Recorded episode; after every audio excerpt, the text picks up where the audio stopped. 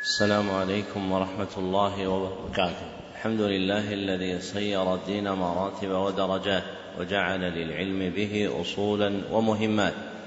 وأشهد أن لا إله إلا الله حقا وأشهد أن محمدا عبده ورسوله صدقا.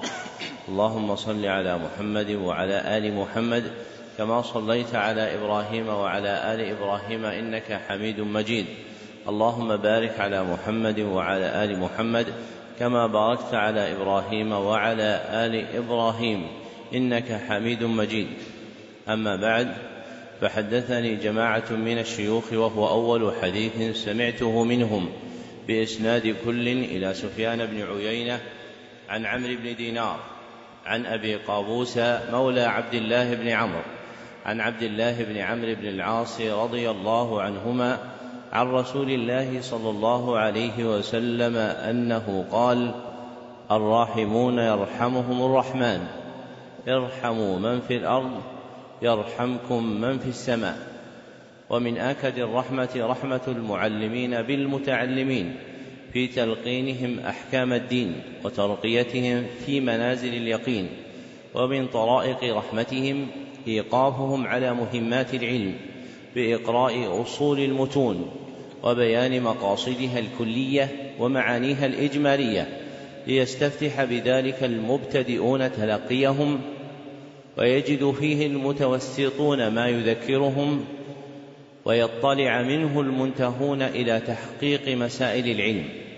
وهذا المجلس الأول في شرح الكتاب الأول من برنامج مهمات العلم في سنته السابعة سبع وثلاثين وأربعمائة وألف. وهو كتاب تعظيم العلم لمصنفه صالح بن عبد الله بن حمد العصيمي. نعم. بسم الله الرحمن الرحيم. الحمد لله وصلى الله وسلم وبارك على نبينا محمد وعلى آله وصحبه أجمعين. قلتم حفظكم الله في مصنفكم تعظيم العلم. بسم الله الرحمن الرحيم. الحمد لله ما عظمه معظم وسار إليه راغب متعلم.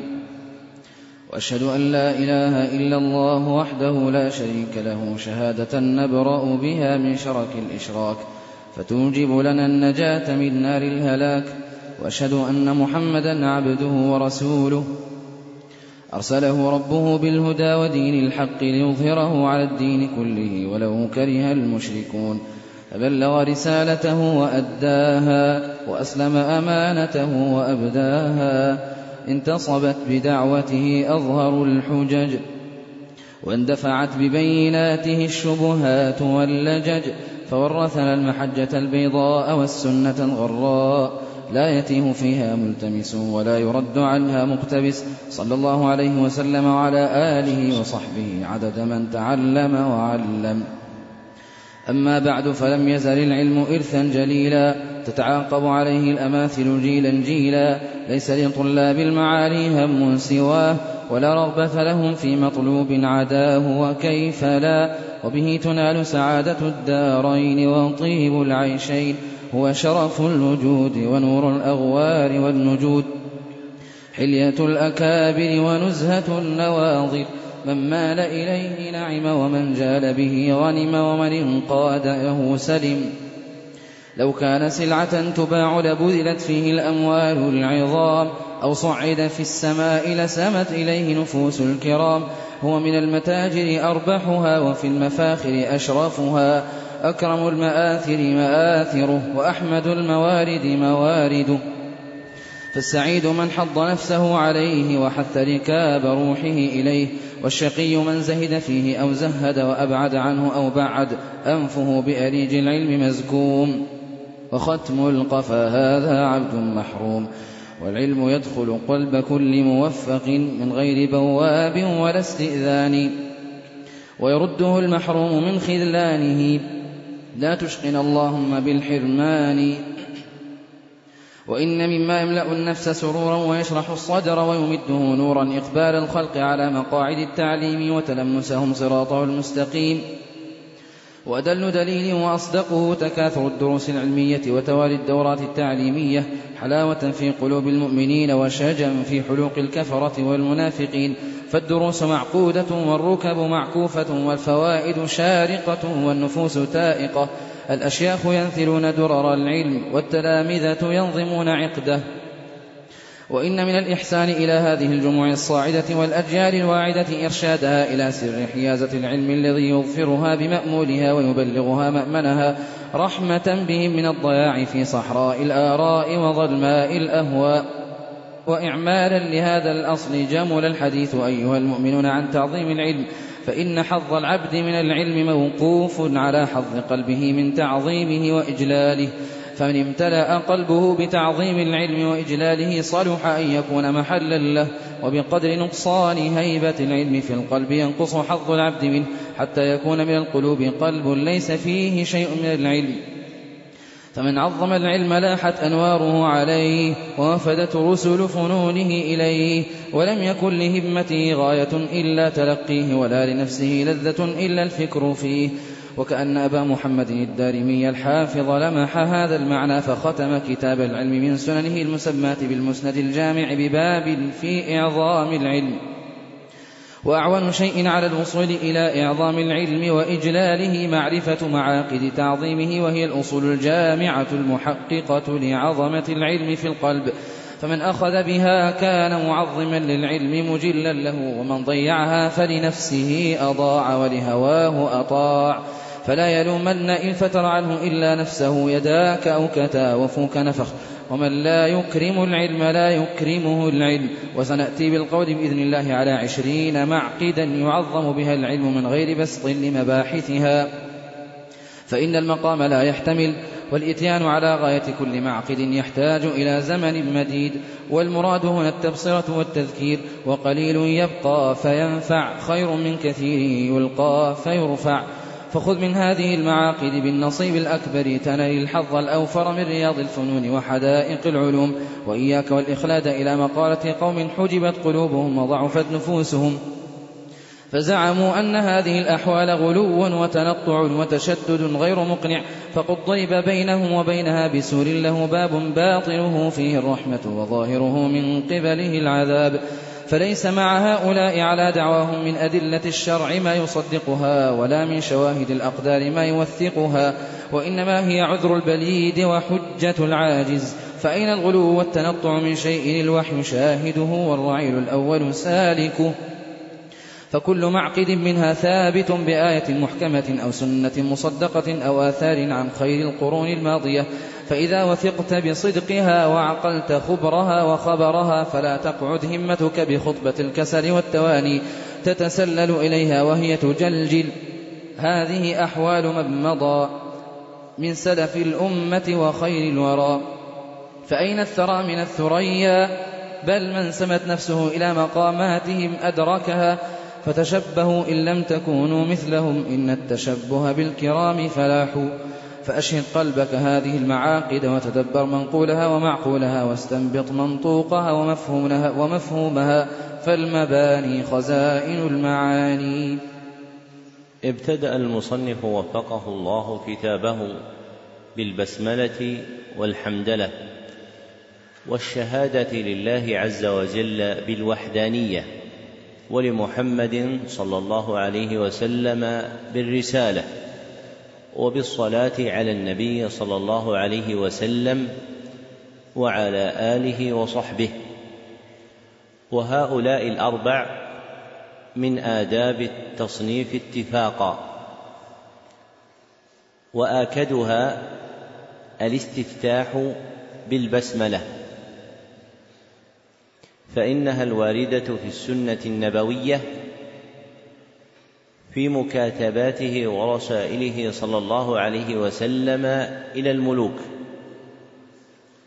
والتصانيف تجري مجراها وتلحق بها.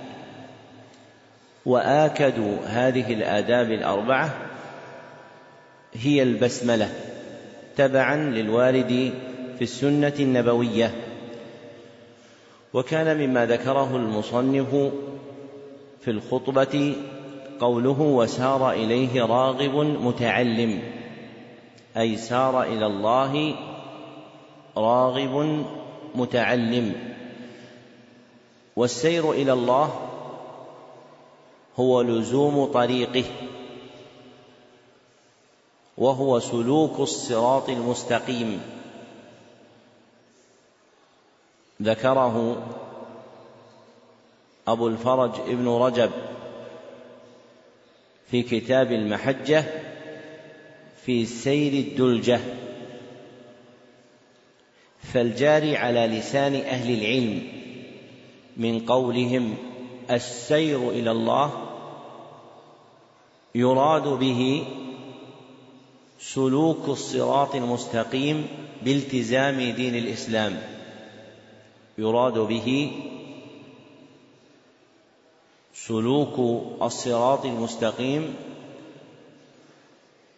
بلزوم دين الإسلام. ويكون السير إليه بتنقيل العبد قلبه في منازل العبودية لله. ويكون السير فيه بتنقيل العبد قلبه في منازل العبودية لله. فإن الطريق إليه يقطع بالقلب لا بالبدن. قال ابن القيم رحمه الله تعالى في كتاب الفوائد فاعلم أن العبد إنما يقطع منازل السير إلى الله بقلبه وهمته لا ببدنه. فاعلم أن العبد إنما يقطع منازل السير إلى الله بقلبه وهمته لا ببدنه. انتهى كلامه. ومما ذكره المصنف في الشهادة لله بالوحدانية قوله شهادة نبرأ بها من شرك الإشراك. والشرك بفتح الراء وتسكن. فيقال شرك وشرك. وهي حبالة الصائد التي ينصبها لقنص الصيد. وهي حبالة الصائد التي ينصبها لقنص الصيد. والشرك حبالة من حبائل الشيطان. والشرك حبالة من حبائل الشيطان التي ينصبها للناس. بما يزين لهم من أقوال الشرك وأفعاله حتى إذا علقوا بها أضعف توحيدهم لله أو أخرجهم من الإسلام بالكلية. ومما ذكره المصنف في الشهادة لمحمد صلى الله عليه وسلم بالرسالة قوله واندفعت ببيناته الشبهات واللجج بفتح اللام وهو التمادي في الخصومة. وأما اللجج بضم اللام فهو جمع لجة. وهو الماء الذي لا يرى طرفاه لاتساعه. وهو الماء الذي لا يرى طرفاه لاتساعه. ثم ذكر المصنف فضل العلم في بيان جامع وكان مما ذكره فيه قوله ونور الأغوار والنجود أي منورهما. والأغوار جمع غور وهو من خفض من الأرض والنجود جمع نجد. وهو ما ارتفع منها. وغور جزيرة العرب تهامة وكل ما ارتفع عنها إلى العراق يسمى نجدا. وغور جزيرة العرب تهامة وكل ما ارتفع عنها إلى العراق يسمى نجدا. وقال أيضا في فضل العلم حلية الأكابر. أي زينتهم. فالحلية اسم لما يتزين به. وهي نوعان. أحدهما الحلية الباطنة. ومحلها القلب. والآخر الحلية الظاهرة. ومحلها البدن. والعلم من الحلية الباطنة. فمرده إلى القلب.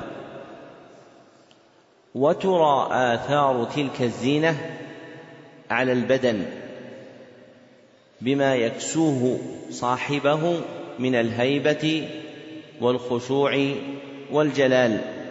وقال المصنف في أثناء ذلك فالدروس معقودة والركب معكوفة أي محبوسة فالعكف هو الحبس. ومنه قوله تعالى ما هذه التماثيل التي أنتم لها عاكفون؟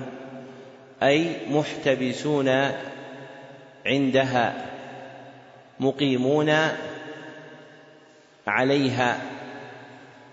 ولا يقال في وصف حركة الركبة عكف وإنما يقال ثني. فطي الركبة يسمى ثنيا ولا يسمى عكفا. ومنه قول زياد بن واصل السلمي يا نافثا شر الأحاديث الكذب. يكفيك من إناخة ثني الركب. وقال المصنف أيضا في أثناء ذلك الأشياخ ينثرون درر العلم أي يستخرجونها. ومنه قولهم نثل الرجل الكنانة. وهي الوعاء الذي تجعل فيه السهام الرمي. فإذا استخرج ما فيها من السهام قيل نثل الكنانة فالنثل هو الاستخراج. ثم ذكر المصنف أن من الإحسان إلى ملتمس العلم إرشادهم إلى سر حيازته وهو تعظيم العلم وإجلاله. فنيل ملتمس العلم بغيته منه مرهون بقدر تعظيمه له. فمن أجل العلم وعظمه أصاب منيته منه ومن لم يعظم العلم منع منه وحجب عنه.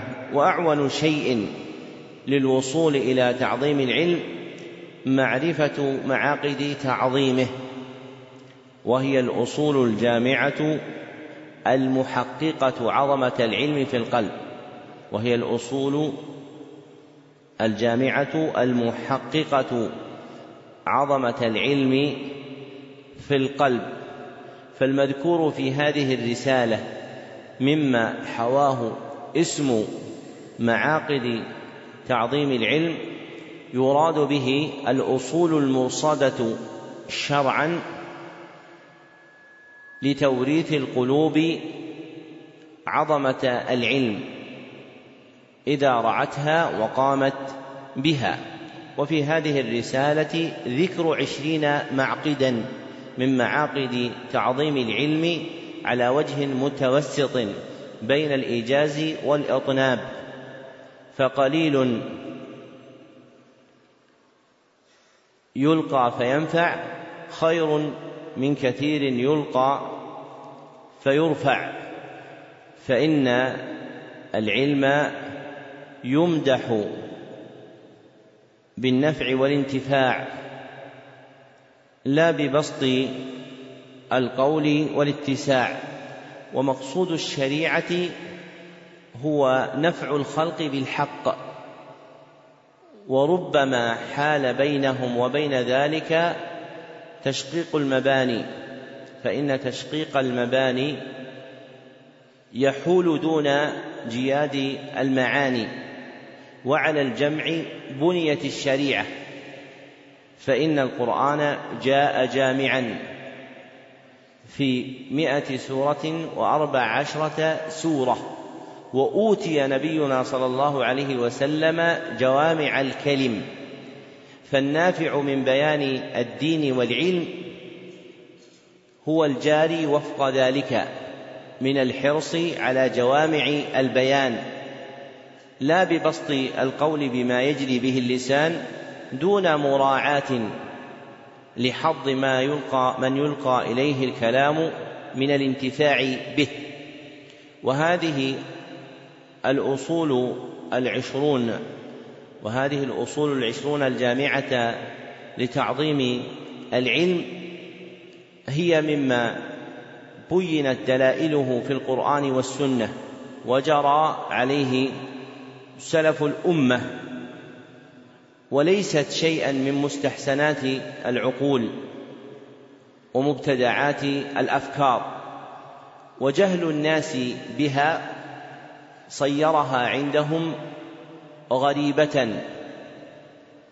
وهجر العمل بشيء لا يوجب تركه إذا بان دليله من القرآن والسنة وجرى عليه عمل سلف الأمة فإن وهن هذه المعاني في قلوب الناس منشأه من عدم المبالاة بما كان عليه الرعيل الأول من إقامة هذه المعاقد في قلوبهم وأفعالهم.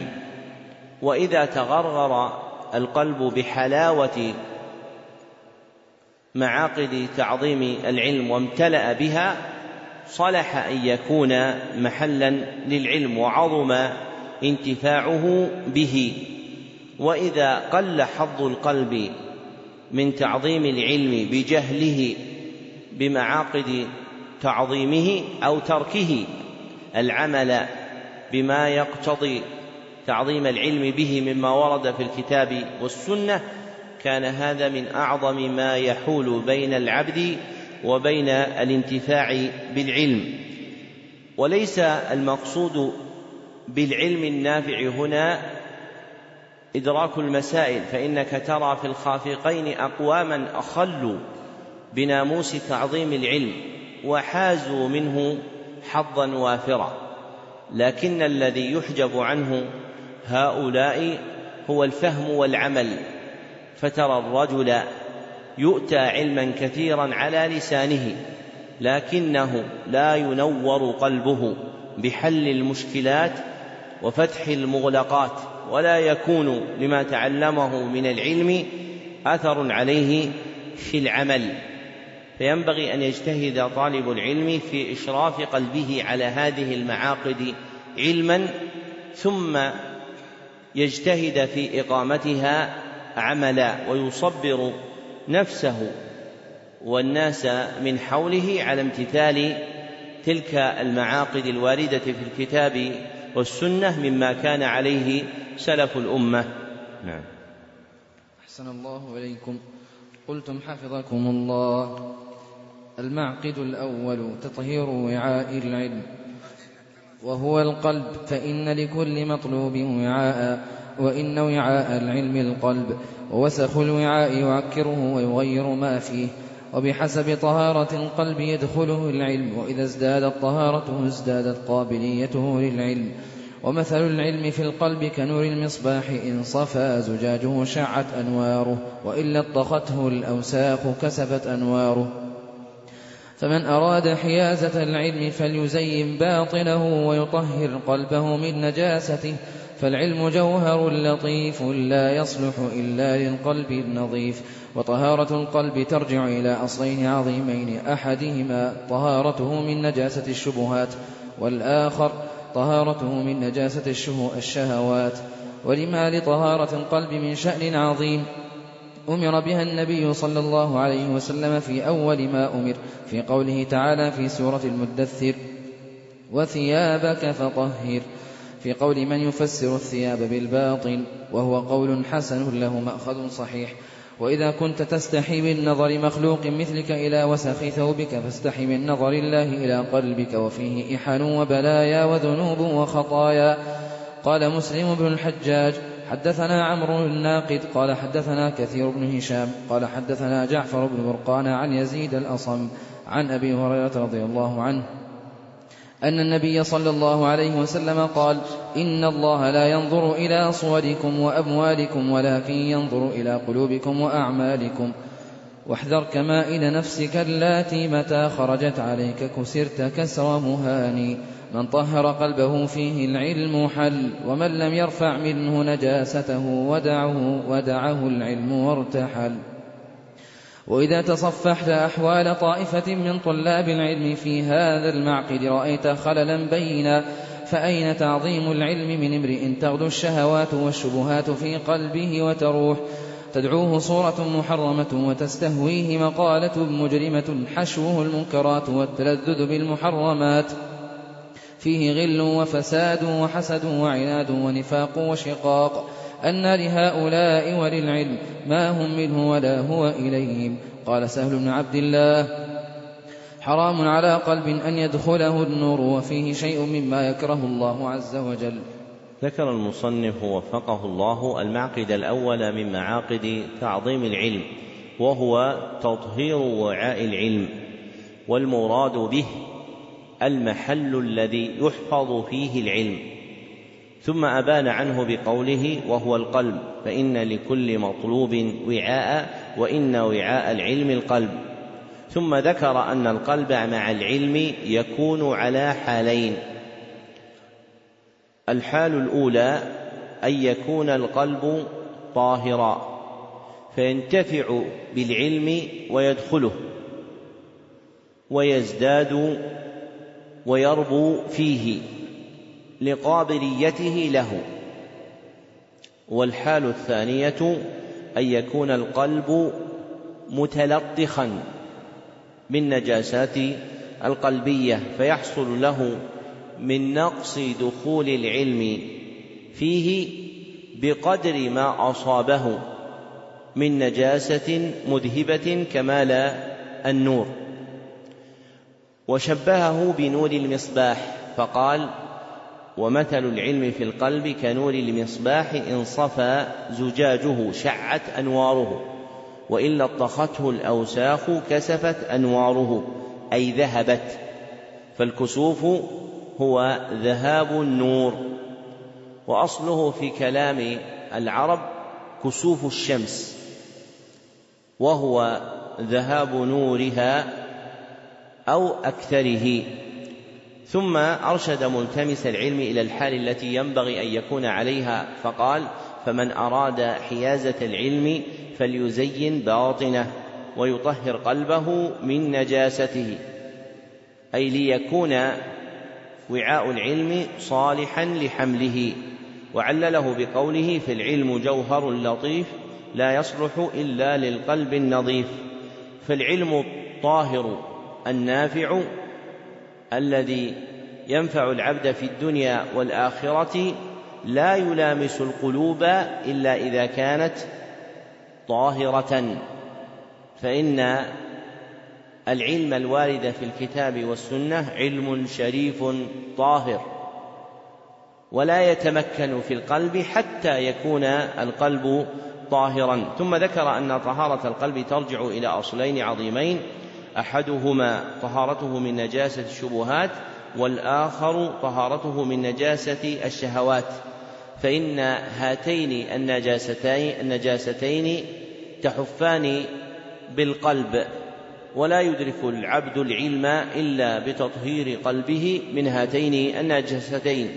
ثم ذكر ما لطهارة القلب من شأن عظيم بأن النبي صلى الله عليه وسلم قد بودر بالأمر بها في أول ما أنزل عليه في صدر سورة العلق في قوله تعالى وثيابك فطهر في قول من يفسر الثياب بالباطن وهو قول حسن له مأخذ صحيح. وقد ذكر أبو جعفر بن جرير الطبري في تفسيره أن هذا هو قول أكثر السلف وينصره رعاية سياق الآيات فإن هذه الآية واقعة بين قوله تعالى وربك فكبر وقوله تعالى والرجز فاهجر فالآية الأولى وربك فكبر في تعظيم الله وإجلاله وإكباره بتوحيده والآية الأخرى في التحذير من الشرك والأمر باجتنابه. فالمناسب بين هاتين الآيتين أن يكون قوله تعالى وثيابك فطهر متعلقا بتطهير الأعمال. وهذا معنى قول المصنف له مأخذ صحيح وهو مورد السياق القرآني على الوجه الذي بيناه. وأصول نجاسات القلب ثلاث أولها نجاسة الشرك وثانيها نجاسة البدعة وثالثها نجاسة المعصية. ذكره أبو عبد الله بن القيم في كتاب الفوائد. ثم قال وإذا كنت تستحي من نظر مخلوق مثلك إلى وسخ ثوبك فاستحي من نظر الله إلى قلبك وفيه إحن وبلايا وذنوب وخطايا. ثم ذكر حديث أبي هريرة رضي الله عنه أن النبي صلى الله عليه وسلم قال إن الله لا ينظر إلى صوركم وأموالكم ولكن ينظر إلى قلوبكم وأعمالكم. وفيه بيان محل نظر الله من العبد. فإن الله ينظر إلى عبده في شيئين.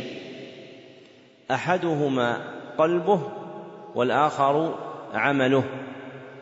فالتقوى مؤلفة من قلب نقي طاهر وعمل صالح ظاهر.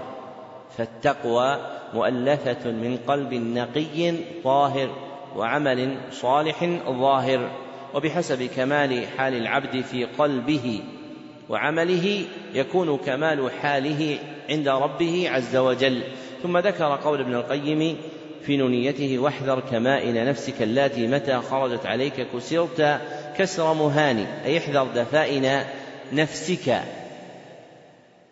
المخبوءة فيها فإنها متى خرجت عليك أي انبعثت فيك كسرت كسر مهان أي علتك الذلة والمهانة بما أحاطك من الأحوال الرديئة التي استولت عليك. ثم ذكر من أحوال طائفة من طلاب العلم ما يباين هذا المعقد ويناقضه ممن تغدو قلوبهم وتروح في الشهوات والشبهات. وختم بقول سهل بن عبد الله التستري رحمه الله حرام على قلب أن يدخله النور وفيه شيء مما يكره الله أن يمتنع على القلب أن يدخله النور من كلام الله وكلام رسوله صلى الله عليه وسلم وفيه شيء مما يكرهه الله فيحجب عنه النور لما في قلبه من المكروه الذي يأباه الله سبحانه وتعالى ولا يرضاه.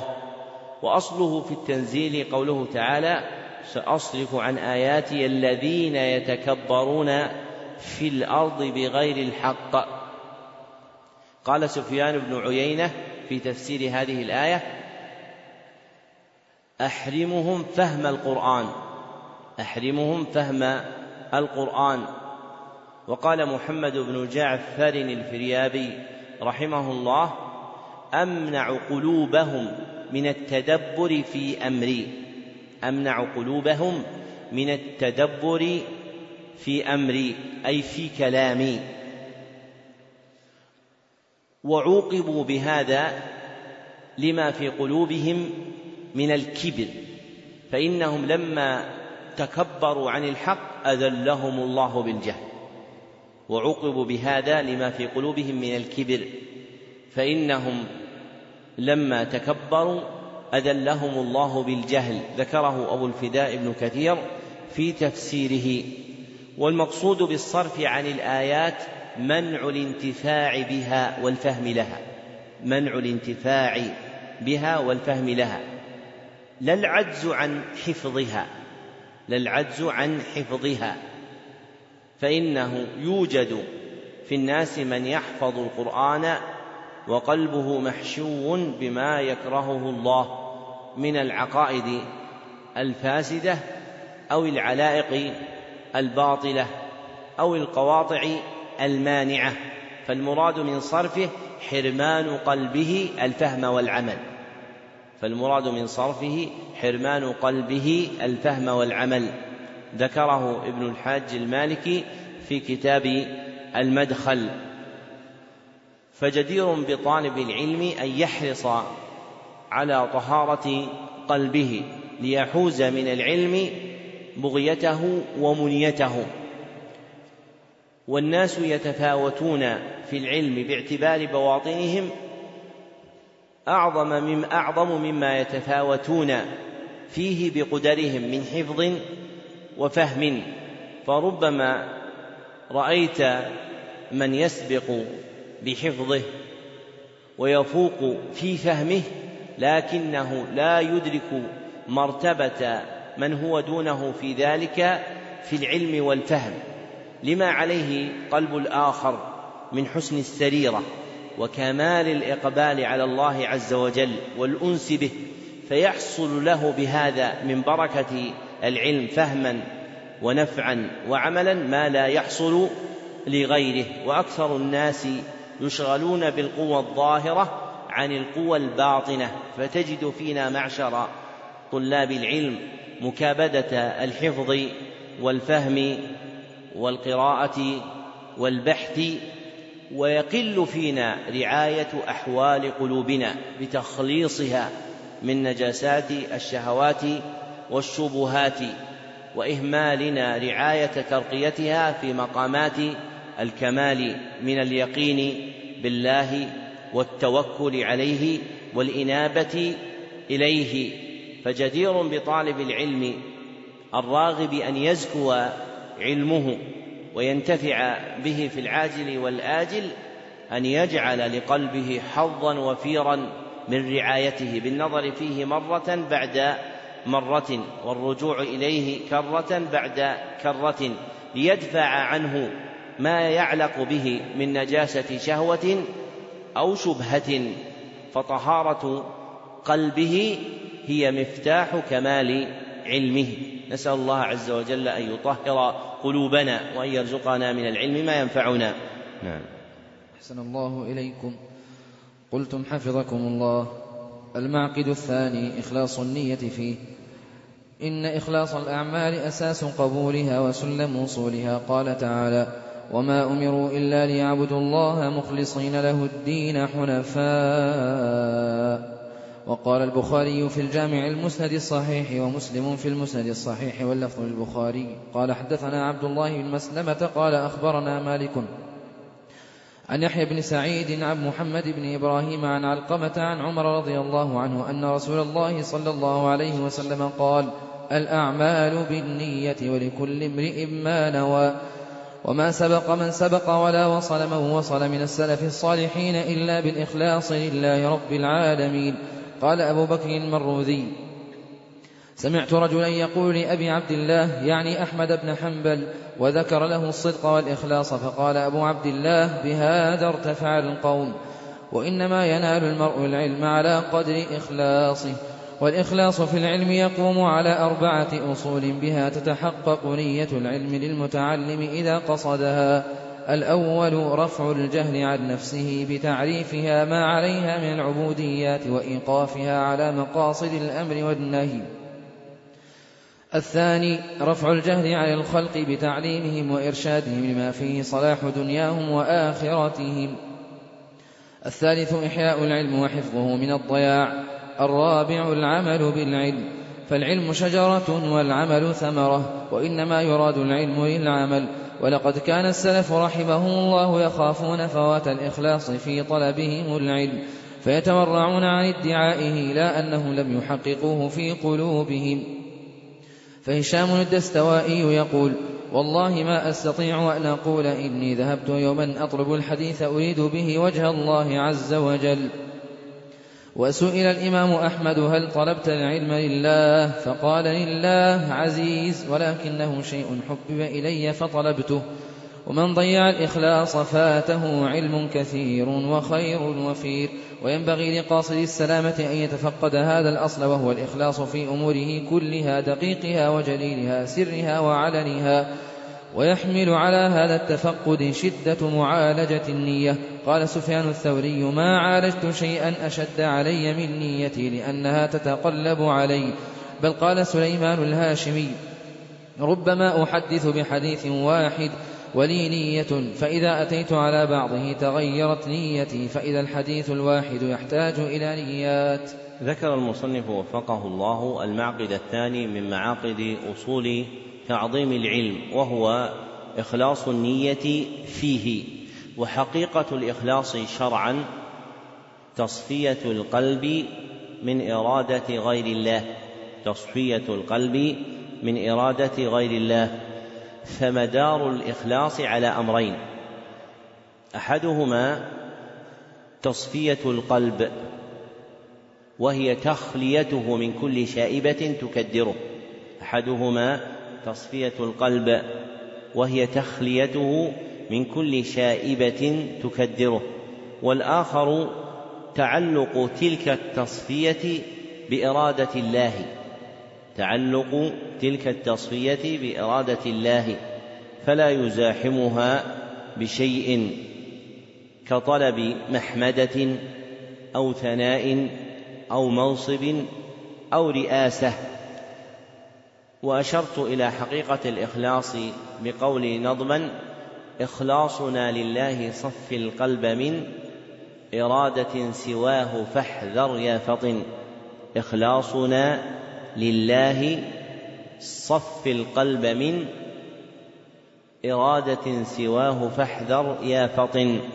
وعلل المصنف طلب الإخلاص في أخذ العلم بقوله فإن إخلاص الأعمال أساس قبولها وسلم وصولها فالسبيل الأعظم لقبول الأعمال ووصولها إلى الله عز وجل هو إخلاصها له. ثم قال وما سبق من سبق ولا وصل من وصل من السلف الصالحين إلا بالإخلاص لله رب العالمين. ثم ذكر من شواهد أحوالهم ما يدل على ما كانوا عليه في إخلاصهم. ثم قال وإنما ينال المرء العلم على قدر إخلاصه. فإذا عظم إخلاص العبد عظم علمه. قال ابن عباس رضي الله عنهما إنما يحفظ المرء على قدر نيته. إنما يحفظ المرء على قدر نيته. رواه ابن عساكر وغيره. ثم ذكر المصنف أن الإخلاص في العلم يقوم على أربعة أصول بها تتحقق نية العلم للمتعلم. أولها أن يقصد بالتعلم رفع الجهل عن نفسه بتعريفها بما عليها من العبوديات لله وامتثال الأمر والنهي. فيعرف مواقع الأمر والنهي الواردة في الكتاب والسنة ثم يتبعها بالعمل بها وثانيها رفع الجهل عن الخلق بأن يسعى في تعليمهم وإرشادهم وهدايتهم إلى الصراط المستقيم. وثالثها إحياء العلم وحفظه من الضياع فيسعى في بثه حرصا على بقائه في المسلمين. لئلا ينسى ويطوى من الخلق ورابعها العمل بالعلم فينوي عند أخذه العلم أن يكون عاملا به. فعلى هؤلاء الأربع يقوم أصل نية العلم فمن أراد أن يدرك النية المطلوبة شرعا في إخلاص العلم لله جمل به أن يحقق هؤلاء الأربع في قلبه فيطلب العلم ليرفع الجهل عن نفسه وعن غيره ويحيي العلم في الناس حافظا له بين المسلمين مجتهدا في العمل به. وأشرت إلى هؤلاء الأربع بقولي ونية للعلم رفع الجهل عن ونية للعلم رفع الجهل عن ونية للعلم رفع الجهل عن ونية للعلم رفع الجهل عن عن نفسه فغيره من النسم. عن نفسه فغيره من النسم. وبعده التحصين للعلوم من ضياع وبعده التحصين للعلوم من ضياعها وعمل به زك وبعده التحصين للعلوم من ضياعها وعمل به زك. والنسم جمع نسمة وهي النفس. ومعنى زك ثبت. ثم ذكر ما عليه السلف من تخوفهم فوات الإخلاص في أعمالهم لا أنهم لم يحققوه فإنهم كانوا يجتهدون في تحريه ثم يعظم خوف أحدهم على نفسه ألا يكون مخلصا لله في طلبه وذكر من آثارهم ما يدل على أحوالهم. ثم قال ومن ضيع الإخلاص فاته علم كثير وخير وفير وينبغي لقاصد السلامة أن يتفقد هذا الأصل وهو الإخلاص في أموره كلها دقيقها وجليلها سرها وعلنها. ثم ذكر الداعي إلى طلب تفقد الإخلاص في الأعمال فقال ويحمل على هذا التفقد شدة معالجة النية أي عظم ما يجده العبد من الشدة في إصلاح نيته. أي عظم ما يجده العبد من الشدة في إصلاح نيته وتصفيتها بأن تكون خالصة لله عز وجل. وذكر قول سفيان الثوري ما عالجت أي ما كابدت في المشقة شيئا أشد علي من نيتي لأنها تتقلب علي. فإن من أحوال النية أنها متقلبة أي متغيرة من حال إلى حال لأن محل النية اتفاقا القلب. وهو لم يكس اسم القلب إلا لما يعتريه من القلب والتحويل. قال الشاعر قد سمي القلب قلبا من تقلبه فاحذر على القلب من قلب وتحويل. فلما كان محل النية وهو القلب متقلبا أثر تقلبه في تقلبها. فالنية تتقلب بتقلب محلها. وردها إلى المأمور به شرعا يجد معه العبد مشقة وعناء. ثم ذكر قول سليمان الهاشمي ربما أحدث بحديث واحد ولي نية أي ولي مقصد حسن مأمور به شرعا. فإذا أتيت على بعضه تغيرت نيتي أي تحولت نيتي. فإذا الحديث الواحد يحتاج إلى نيات أي يحتاج العبد فيه إلى رد نيته إلى القصد الحسن مرة بعد مرة لما يعرض لها من التغير. وهذا الأمر الذي أرشد إليه سليمان الهاشمي يسمى تصحيح النية يسمى تصحيح النية والمراد به رد النية إلى المأمور به شرعا. رد النية إلى المأمور به شرعا. إذا عرض لها ما يضعفها أو يفسدها. وقولنا رد النية إلى المأمور به شرعا أي إعادتها إلى القصد الملحوظ في الشرع. أي إعادتها إلى القصد الملحوظ في الشرع. وقولنا إذا عرض لها ما يضعفها أي ما ينقلها من النية الحسنة إلى الإباحة المجردة أي ما ينقلها من النية الحسنة إلى الإباحة المجردة. وقولنا أو أو يفسدها أي ما ينقلها من النية الحسنة إلى القصد السيء الفاسد أي ما ينقلها من النية الحسنة إلى القصد السيء الفاسد. فالنيات الصالحة تخرج عن طورها في قالبين أحدهما خروجها من نية القربة خروجها من نية القربة والعبادة إلى مجرد الإباحة. والأخرى خروجها من القربة والعبادة إلى القصود الفاسدة المحرمة شرعا. والعبد مأمور أن تكون نيته في كل عمل وفق المأمور به شرعا من الإخلاص لله.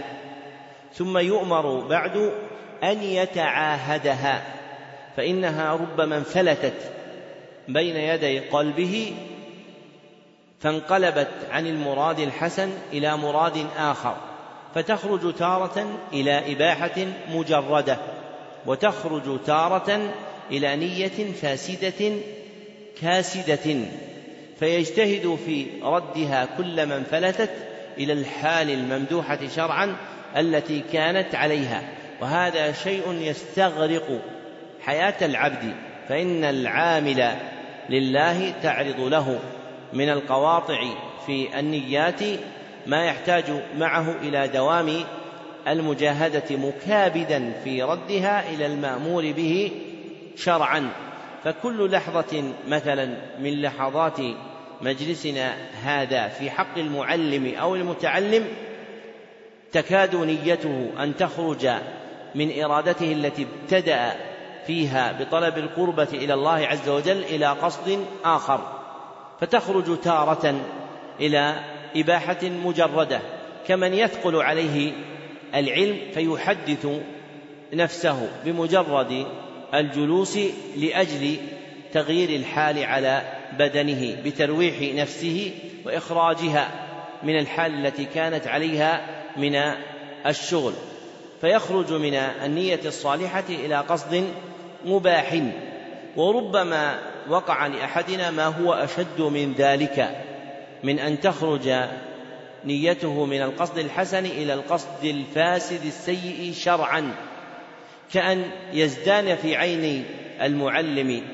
الجمع الذي يراه فيرقب في كلامه رعاية ما يريدون ولا يرقب ما يريد الله سبحانه وتعالى. أو يزدان في عيني المتعلم حال الجلوس على الكرسي على رؤوس الناس فتهوى نفسه إلى التعلق بالوصول إلى هذا المقام. فيخرج المعلم والمتعلم من نيتهم الصالحة التي كانوا عليها إلى نية فاسدة ومن وعى حال السلف وما كانوا عليه من مكابدة النية وتصحيحها والاشتغال بذلك رأى البون الشاسع في تهوين هذا الأمر في قلوبنا وشدة ما كانوا عليه من الحال حتى يفضي بهم رعاية هذه الحال إلى الإزراء على أنفسهم والنظر بعين القلة إلى أعمالهم فلا يجدون فيها شيئا يجعلون به أنفسهم في ديوان المتقين. حتى قال بعضهم لو أعلم أن الله تقبل مني ركعتين لقلت إني من أصحاب الجنة. وقال آخر لو أعلم أن الله قبل مني عملا صالحا لم يكن شيء أحب إلي من الموت. فهم لا يقولون هذا كما ذكر كما ذكر ابن القيم لفقدهم الإصلاح لفقدهم الإخلاص والاتباع في أعمالهم لكنهم كانوا يخافون على أشد ما هو على ما هو أشد من ذلك من أن يكون عملهم الخالص المتبع فيه جاريا مع حظوظ أنفسهم فهم يعملون عملا صالحا على وجه حسن لموافقته مرادات النفوس. وهذا باب عظيم من الفهم لأحوال القلوب. نعم. أحسن الله إليكم. قلتم حفظكم الله. المعقد الثالث جمع همة النفس عليه. فإن شعث النفس إذا جمع على العلم التمأ التأم واجتمع وإذا شغل به وبغيره ازداد تفرقا وشتاتا. وإنما تجمع الهمة على المطلوب بتفقد ثلاثة أمور. أولها الحرص على ما ينفع. فمتى وفق العبد إلى ما ينفعه حرص عليه. ثانيها الاستعانة بالله عز وجل في تحصيله. إذا لم يكن عون من الله للفتى فأول ما يجني عليه اجتهاده. ثالثها عدم العجز عن بلوغ البغية منه. وقد جمعت هذه الأمور الثلاثة في الحديث الذي رواه مسلم بالحجاج. قال حدثنا أبو بكر بن أبي شيبة وابن نمير قال حدثنا عبد الله بن إدريس عن ربيعة بن عثمان عن محمد بن يحيى بن حبان عن أبي هريرة رضي الله عنه أن النبي صلى الله عليه وسلم قال احرص على ما ينفعك واستعن بالله ولا تعجز. فمن أراد جمع همته على العلم فليشعل في نفسه شعلة الحرص عليه لأنه ينفعه بل كل خير في الدنيا والآخرة إنما هو ثمرة من ثمرات العلم. وليستعن بالله عليه ولا يعجز عن شيء منه فإنه حينئذ يدرك بغيته ويفوز بما أمله. قال الجنيد ما طلب أحد شيء شيئا بجد وصدق إلا ناله فإن لم ينله كله نال بعضه. الجد بالجد والحرمان بالكسل فانصب تصب عن قريب غاية الأمل. فانهض بهمتك واستيقظ من الغفلة فإن العبد إذا رزق همة عالية فتحت له أبواب الخيرات وتسابقت إليه المسرات. قال ابن القيم في كتابه الفوائد إذا طلع نجم الهمة في ظلام ليل البطالة وردفه قمر العزيمة أشرقت أرض القلب بنور ربها. ومن تعلقت همته بمطعم أو ملبس أو مكل أو مشرب لم يشم رائحة العلم. واعلم بأن العلم ليس يناله من همه في مطعم أو ملبس فاحرص لتبلغ فيه حظا وافرا واهجر له طيب المنام وغلس. وإن مما يعلي الهمة ويسمو بالنفس اعتبار حال من سبق وتعرفه وتعرف همم القوم الماضين. فأبو عبد الله أحمد بن حنبل كان وهو في الصبا ربما أراد الخروج قبل الفجر إلى حلق الشيوخ فتأخذ أمه بثيابه وتقول رحمة به حتى يؤذن الناس أو يصبحوا. وقرأ الخطيب البغدادي صحيح البخاري كله على إسماعيل الحيري في ثلاثة مجالس. اثنان منها في ليلتين من وقت صلاة المغرب إلى صلاة الفجر واليوم الثالث من ضحوة النهار إلى صلاة المغرب ومن المغرب إلى طلوع الفجر. قال الذهبي في تاريخ الإسلام وهذا شيء لا أعلم أحدا في زماننا يستطيعه رحم الله أبا عبد الله كيف لو رأى همم أهل هذا الزمان ماذا يقول؟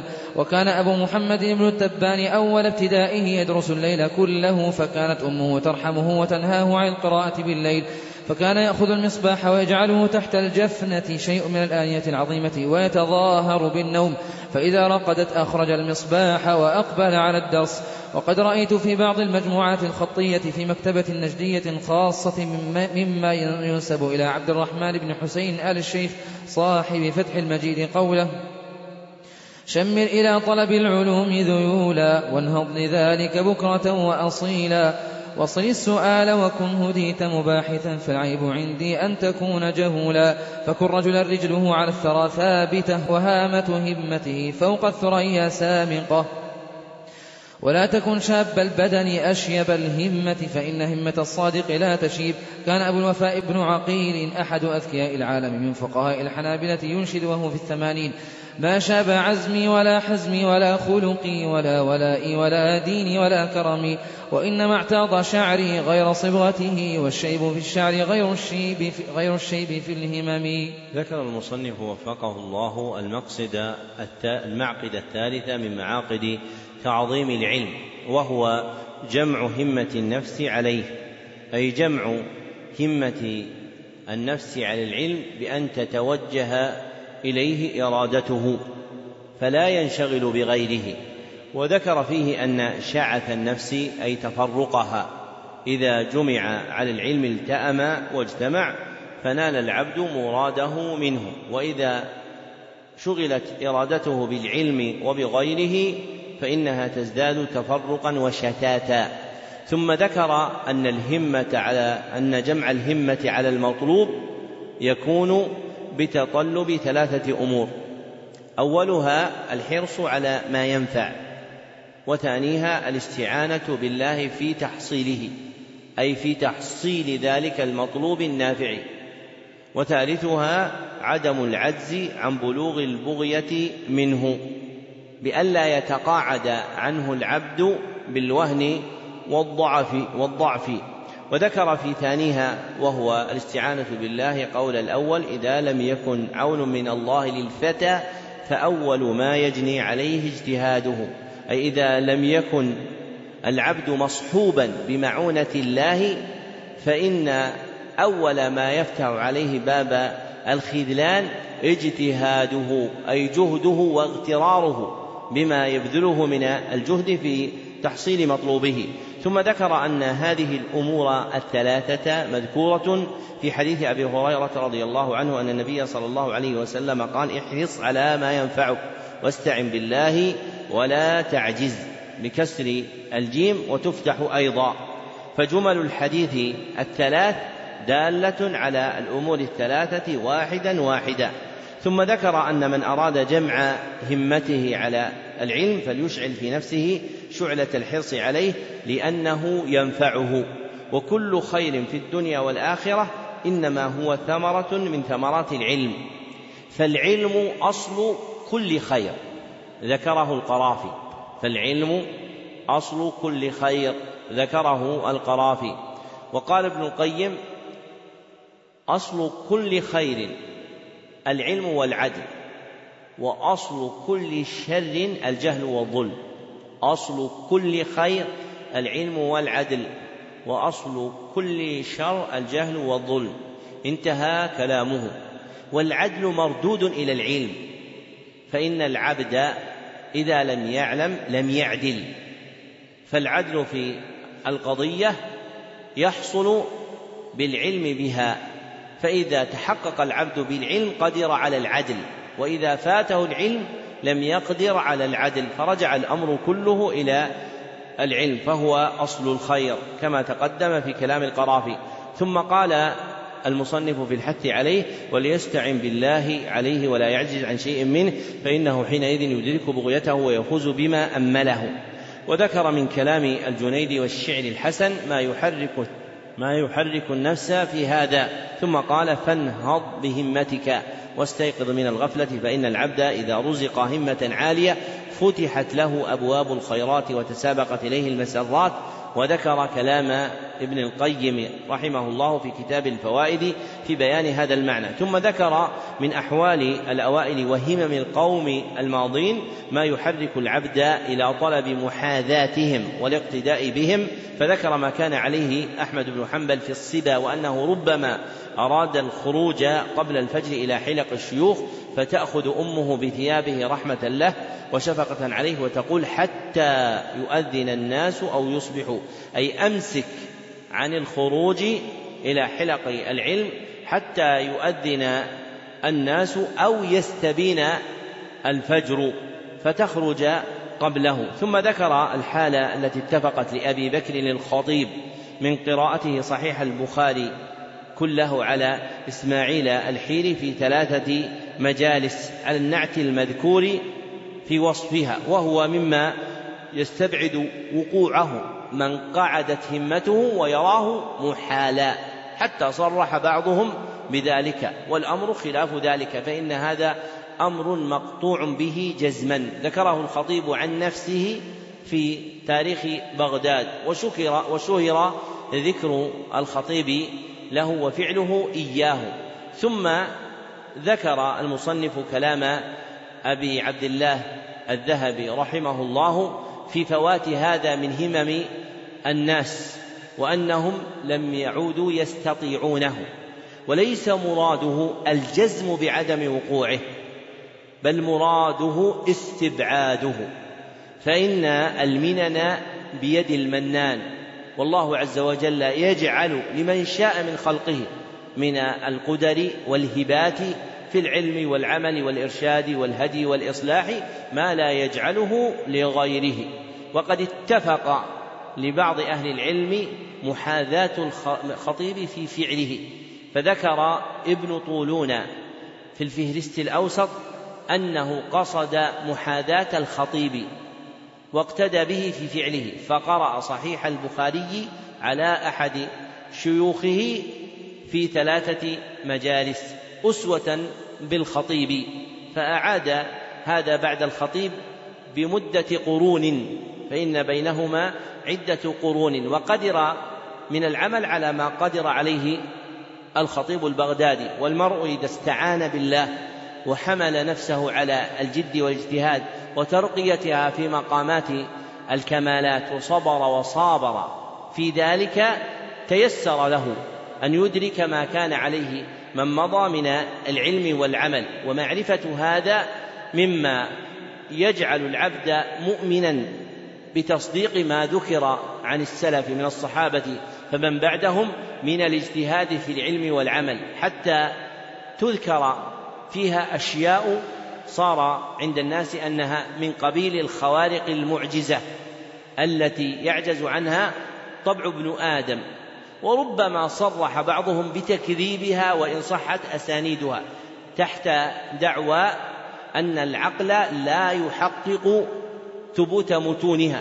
فإذا ذكر عن أحد من السلف ما يستعظم من الذكر أو الصلاة أو العلم أو قراءة القرآن أو دواوين العلم أو الرحلة فيه رأوه شيئا مستبعدا وجزموا بتكذيبه لمفارقته حال ابن آدم وهم لا يعون أنهم لا يريدون حال ابن آدم التي خلقه الله عليها وما يفتح الله من له من الخير وإنما يريدون الحال التي هم عليها فيقطعون بامتناع ذلك لفواته من نفوسهم. ومن جد واجتهد ومن الله استمد فتح الله عز وجل له من أبواب العون ما لا يخطر ببال أحد. ثم ذكر من أحوال الأوائل أيضا حال أبي محمد بن التبان أنه كان يفعل ما يفعل من دراسته في الليل كله وكانت أمه تشفق عليه وتنهاه فكان يأخذ المصباح ويجعله تحت الجفنة وهي آنية عظيمة ويتظاهر بالنوم أي يظهر لها أنه نام فإذا رقدت أخرج المصباح وأقبل على الدرس. ثم ذكر بيتين مريحين لعبد الرحمن بن حسن آل الشيخ صاحب فتح المجيد يحث فيها على الجد والاجتهاد في أخذ العلم. ثم قال فكن رجلا رجله على الثرى أي في الأرض وهامة همته فوق الثريا وهي نجم معروف عند العرب. ولشهرته بينهم فإنهم يريدونه إذا أطلقوا ذكر النجم. فإذا وجدت في كلامهم طلع النجم فإنهم يريدون به الثريا. ثم قال ولا تكن شاب البدن أشيب الهمة فإن همة الصادق لا تشيب أي لا تكن ممن هو في سن الشباب بدنا لكن روحه وهمته في حال الشيب. وعلله بقوله فإن همة الصادق لا تشيب. فإذا صدق المرء في قصده لم تضعف همته عما يطلبه. وإن وهن بدنه. وقوله أشيب الهمة الأشيب وصف للرجل إذا خولط سواد لحيته بالبياض. وصف للرجل إذا خولط سواد لحيته بالبياض. ولا يقال له شايب في أصح قولي أهل اللغة. وهو مختص بالرجل.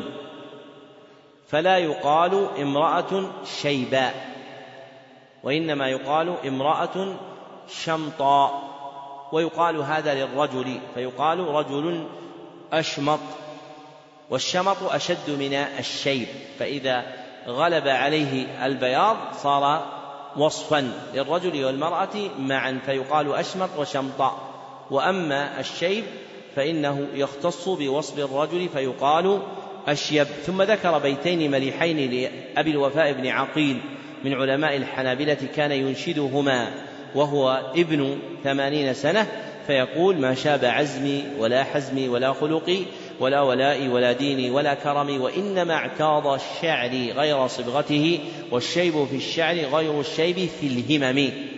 لأن الشيب في الهمم مظنة ضعف الروح.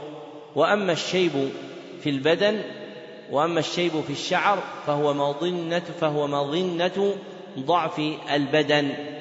ويتفق أن يكون العبد أشيب في بدنه شابا في همته فيمدح في ذلك.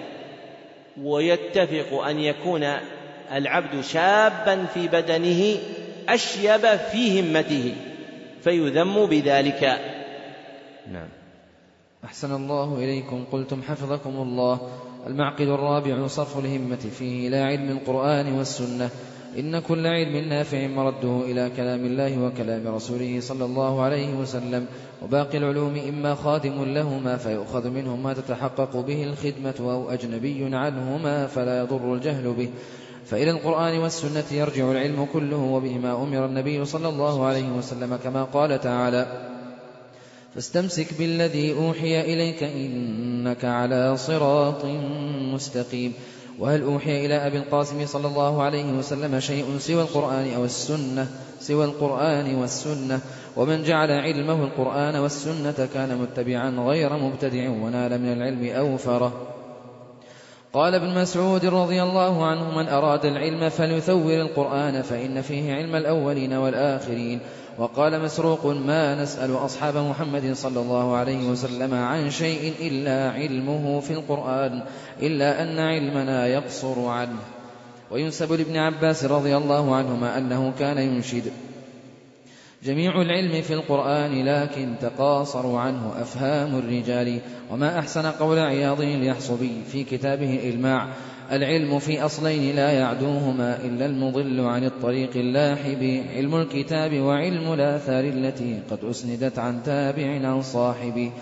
وأعلى الهمم في طلب العلم كما قال ابن القيم في كتابه الفوائد طلب, طلب علم الكتاب والسنة والفهم عن الله ورسوله نفس المراد وعلم حدود المنزل.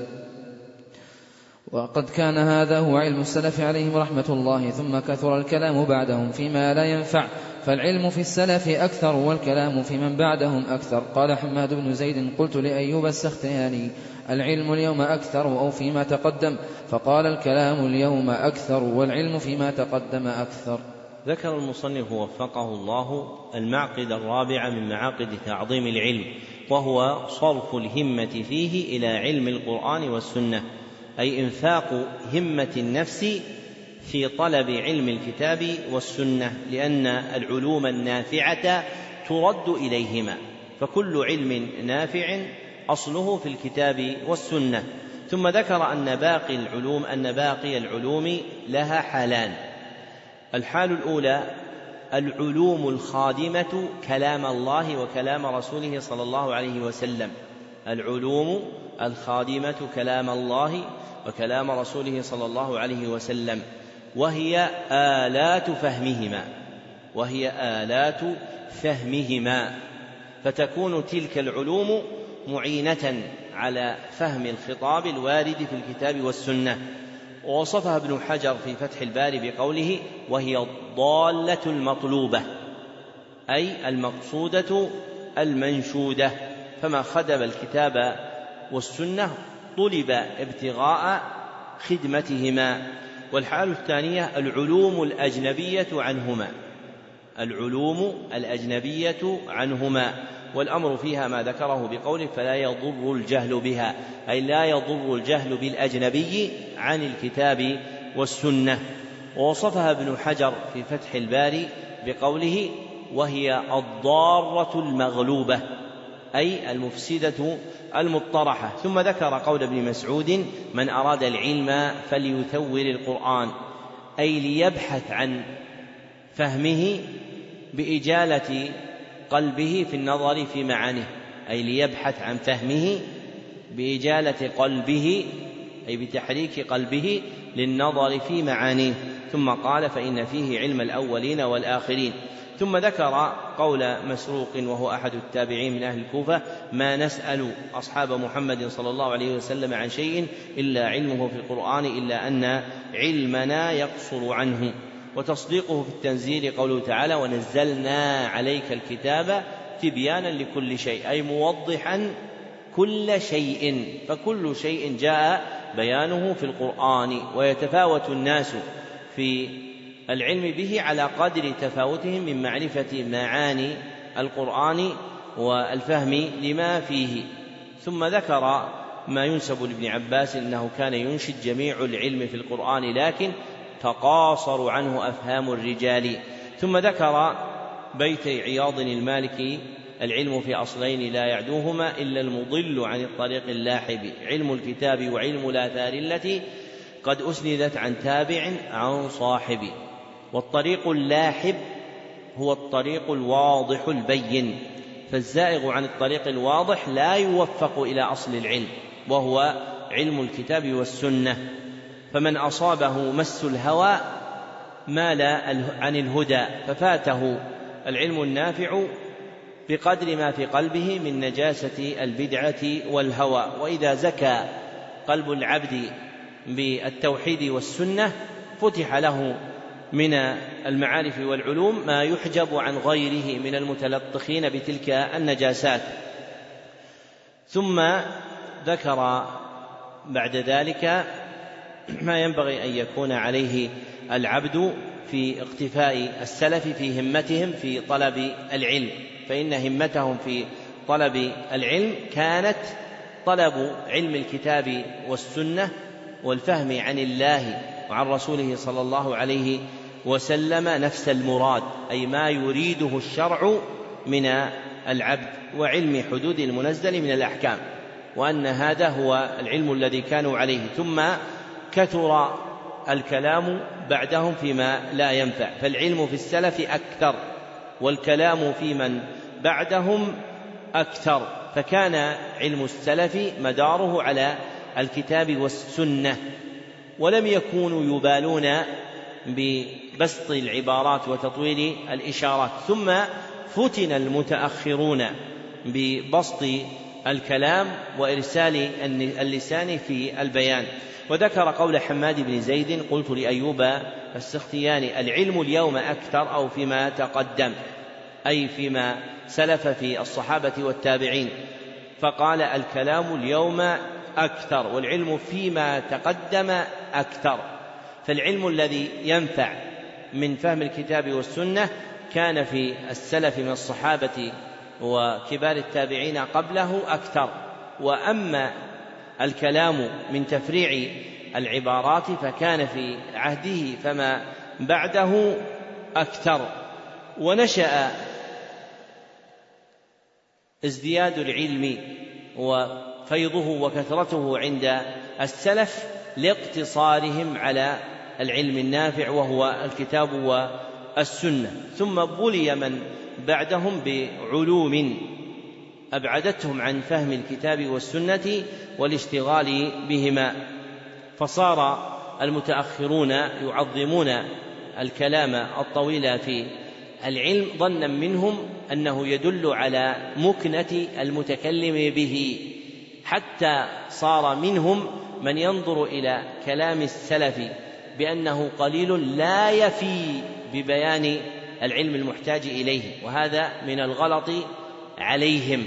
فإن قلة كلامهم قارنتها البركة فصار قليلهم نافعا وكثرة الكلام في من تأخر قارنتها قلة البركة فصار كلامهم غير نافع. قال ابن أبي العز في شرح الطحاوية فلذلك صار كلام أكثر فلذلك صار كلام المتاخرين كثيرا قليل البركة. بخلاف كلام المتقدمين فإنه كان قليلا كثير البركة. انتهى كلامه. ولأبي عبد الله بن القيم كلام يحاذيه في بيان بركة علم السلف مع قلة كلامهم وندرة البركة في علوم الخلف مع كثرة كلامهم.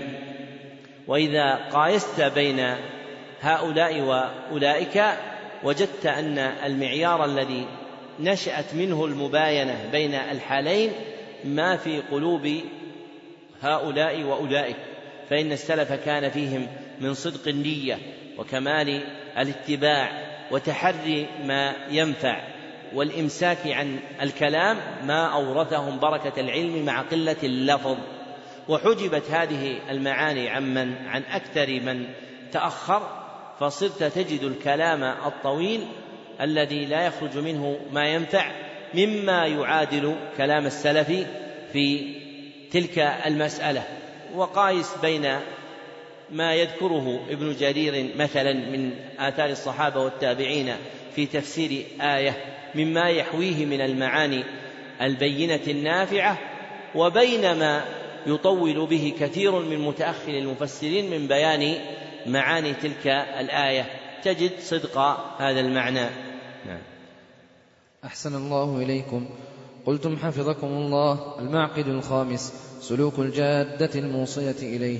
لكل مطلوب طريق يوصل إليه. فمن سلك جادة مطلوبه أوقفته عليه. ومن عدل عنها لم يظفر بمطلوبه. وإن للعلم طريقا من أخطأها ضل ولم ينل المقصود. وربما أصاب فائدة قليلة مع تعب كثير. يقول الزرنجي في كتابه تعليم المتعلم. وكل من أخطأ الطريق ضل ولا ينال المقصود قل أو جل. وقال ابن القيم في كتاب الفوائد الجهل بالطريق وآفاتها والمقصود يوجب التعب الكثير مع الفائدة القليلة. وقد ذكر هذا الطريق بلفظ جامع مانع محمد مرتضى بن محمد الزبيدي صاحب تاج العروس في منظومة له تسمى ألفية السند يقول فيها فما حوى الغاية في ألف سنة شخص فخذ من كل فن أحسنه بحفظ متن جامع للراجح تأخذه على مفيد الناصح فطريق العلم وجادته مبنية على أمرين من أخذ بهما من من أخذ بهما كان معظما للعلم لأنه يطلبه من حيث يمكن الوصول إليه فأما الأمر الأول فحفظ متن جامع للراجح فلا بد من حفظ ومن ظن أنه ينال العلم بلا حفظ فإنه يطلب محالا. والمحفوظ المعول عليه هو المتن الجامع للراجح أي المعتمد عند أهل الفن فلا ينتفع طالب بحفظ المغمور في فن ويترك فلا ينتفع طالب يحفظ المغمور في فن ويترك مشهورة كمن يحفظ ألفية الآثار في النحو ويترك ألفية ابن مالك. وأما الأمر الثاني فأخذه على مفيد ناصح فتفزع إلى شيخ تتفهم عنه معانيه. يتصف بهذين الوصفين. وأولهما الإفادة. وهي الأهلية في العلم. فيكون ممن عرف بطلب العلم وتلقيه. حتى أدرك فصارت له ملكة قوية فيه. والأصل في هذا ما أخرجه أبو داود في سننه. قال حدثنا زهير بن حرب وعثمان بن أبي شيبة. قال حدثنا جرير عن الأعمش عن عبد الله بن عبد الله عن سعيد بن جبير عن ابن عباس رضي الله عنهما. أن النبي صلى الله عليه وسلم قال تسمعون ويسمع منكم ويسمع ممن يسمع منكم وإسناده قوي والعبرة بعموم الخطاب لا بخصوص المخاطب. فلا يزال من معالم العلم في هذه الأمة أن يأخذه الخالف عن السالف.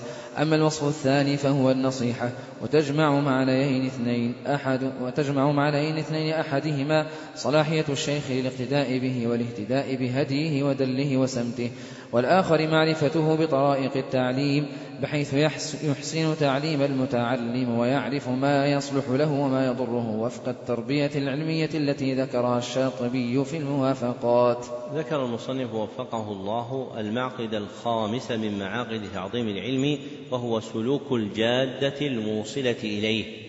والجادة هي الطريق. وذكر أن كل مطلوب له طريق من سلكه وقف عليه ومن عدل عنه لم يظفر بمطلوبه. ومن جملة ذلك أن للعلم طريقا. من سلكها ناله ومن أخطأها فإن منتهاه إلى حالين. الحال الأولى أن يضل فلا ينال مقصوده. أن يضل فلا ينال مقصوده. والحال الأخرى أن يصيب فائدة قليلة مع تعب كثير. أن يصيب فائدة قليلة مع تعب كثير. ثم ذكر من الكلام المنقول عمن تقدم ما يصدق ذلك. ومن جملته قول ابن القيم رحمه الله الجهل بالطريق وآفاتها والمقصود يوجب التعب الكثير مع الفائدة القليلة.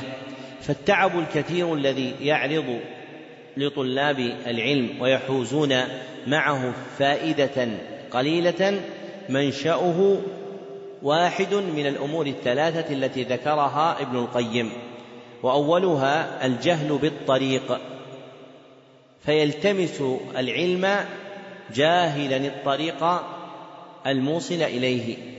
وثانيها الجهل بآفات الطريق. وهي الشرور التي تعرض للعبد فيه الجهل بآفات الطريق وهي الشرور التي تعرض للعبد فيه وثالثها الجهل بالمقصود أي بالمراد الأعظم من العلم وهو امتثال الشرع. ثم ذكر نعت الطريق الموصل إلى العلم نقلا عن الزبيد في ألفية السند إذ قال فما حوى الغاية في ألف سنة؟ شخص فخذ من كل فن أحسنه بحفظ متن جامع للراجح تأخذه على مفيد ناصح. فطريق العلم وجادته مبنية على أمرين. فأما الأمر الأول فحفظ متن جامع للراجح فلا بد من حفظ في العلم. والحفظ المحفوظ المعول عليه هو الجامع للراجح والمقصود به المعتمد عند أهل العلم والمقصود به المعتمد عند أهل العلم. لا رجحان مسائله من كل وجه لا رجحان مسائله من كل وجه. فمتى كان المحفوظ معتدا به معولا عليه سمي راجحا. فلا ينتفع طالب يحفظ يحفظ المغمور في فن ويترك معتمده المشهور كمن يحفظ ألفية الآثار في النحو ويترك ألفية ابن مالك فمن معايب حفظ العلم التوجه إلى حفظ ما لا يعتمد عند أرباب فن ما كالذي مثلناه. ومما يخل بالمحفوظ المعتمد آفتان تعرضان له فإن المرء قد يقصد إلى حفظ متن معتمد ثم يعرض له ما يضعف انتفاعه بالمحفوظ المذكور وهو آفتان عظيمتان. الآفة الأولى حفظ ذلك المعتمد من نسخ غير مصححة ولا متقنة. حفظ ذلك المعتمد من نسخ غير مصححة ولا متقنة. فيأخذ من النسخ ما اتفق ويحفظ منها. فيقع له في حفظه أن يحفظ أشياء على غير وجهها لفشو التصحيف والتحريف في المطبوعات عند المتأخرين. والآفة الأخرى أن يحفظ من نسخ من نسخ خالطها الإصلاح. أن يحفظ من نسخ خالطها الإصلاح. والمراد بالإصلاح ما يعمله بعض المتأخرين من تحويل ألفاظ المتون عن وجهها. ما يعمله بعض المتأخرين من تحويل ألفاظ المتون عن وجهها لما يستحسنه. فتجد في المتأخرين من يقصد إلى متن معتمد عند نشره فيجري يده بالعمل فيه محولا له عن وجهه تحت دعوى التصحيح والأولى. ولم تكن تلك جادة أهل العلم.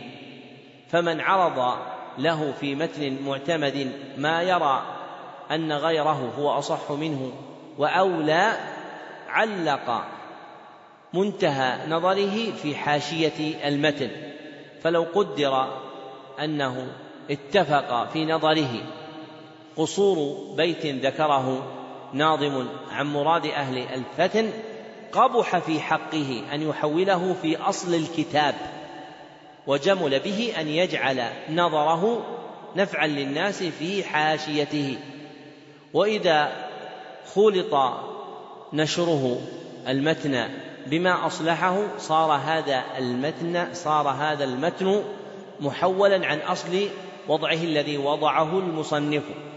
فيزجر المتعلم أن يعمد إلى الاعتداد بتلك النسخة لما فيها من الإصلاح والإعمال المغير لها عن وجهها.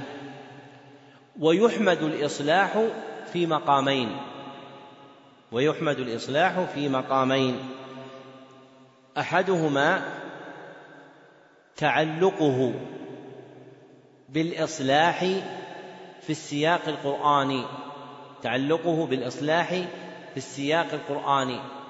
بجعله على الرواية المشهورة في الناس. بجعله على الرواية المشهورة في الناس. كفعل المشارقة ناشر العقيدة الواسطية لأبي العباس بن تيمية فإن أبا العباس لم يكن يقرأ على رواية حفص عن عاصم بل كان يقرأ على قراءة أبي عمرو بن العلاء. ولما نشر شيوخ شيوخنا قبل أكثر من مئة سنة من أهل الحديث في بلاد الهند ومن عاونهم في نجد ومصر جعلوه على الرواية المشهورة عند المشارقة وهي رواية حفص عن عاصم. فمثل هذا يحمد ولا يذم ولا يجب أن يلتزم بأن تجعل على قراءة مصنفها. والمقام الثاني تحويل ألفاظ الحديث النبوي تحويل ألفاظ الحديث النبوي عما وضعه مصنف متأخر إلى ما يوافق الأصول التي عزي إليها. عما وضعه مصنف متأخر إلى الأصول التي عزي إليها. كأن يذكر متأخر كالنووي وغيره في تصنيف كالأربعين النووية أو رياض الصالحين حديثا بلفظ يعزوه إلى البخاري أو مسلم أو غيرهما. ويفقد هذا اللفظ من النسخ التي في أيدينا. فيحمد حينئذ أن يجعل هذا اللفظ عند الحفظ وفق النسخ التي بأيدينا من تلك الأصول. لأنك إذا عزوت هذا الحديث عزوته إلى البخاري أو مسلم أو إلى أبي داود مثلا. فلا يجمل حينئذ أن يكون عزوك مباينا لما هو موجود من الأصول التي في أيدي الناس. ثم ذكر الأمر الثاني وهو أخذ ذلك المتن على مفيد ناصح فيفزع إلى شيخ يتفهم عنه معاني ذلك المتن يتصف بوصفين. أولهما الإفادة وهي الأهلية في العلم فيكون ممن عرف بطلب العلم وتلقيه حتى أدرك فصارت له ملكة قوية فيه لحديث ابن عباس أن النبي صلى الله عليه وسلم قال تسمعون ويسمع منكم ويسمع ممن سمع منكم أي تتلقون العلم بالأخذ عنه صلى الله عليه وسلم ثم يأخذ عنكم من بعدكم وهكذا في قرون الأمة. فإن العبرة بعموم الخطاب لا بخصوص المخاطبين من الصحابة رضي الله عنهم. وأما الوصف الثاني فهو النصيحة بأن يكون المعلم ناصحا وتجمع معنيين. أحدهما صلاحية الشيخ للاقتداء به بأن يكون على حال حسنة من امتثال الشريعة. فيصلح أن يقتدى به في العمل بها مع الاهتداء مع الاهتداء بدله بهديه ودله وسمته. والهدي اسم للطريقة التي يكون عليها العبد. اسم للطريقة التي يكون عليها العبد. وهو جامع للدل والسمت. وهو جامع للدل والسمت. فعطفهما عليه من باب عطف الخاص على العام. فالهدي فيه دل وفيه سمت. والدل هو الهدي المتعلق بالصورة الظاهرة. والدل هو الهدي المتعلق بالصورة الظاهرة. والسمت هو الهدي المتعلق بالأفعال. هو الهدي المتعلق بالأفعال.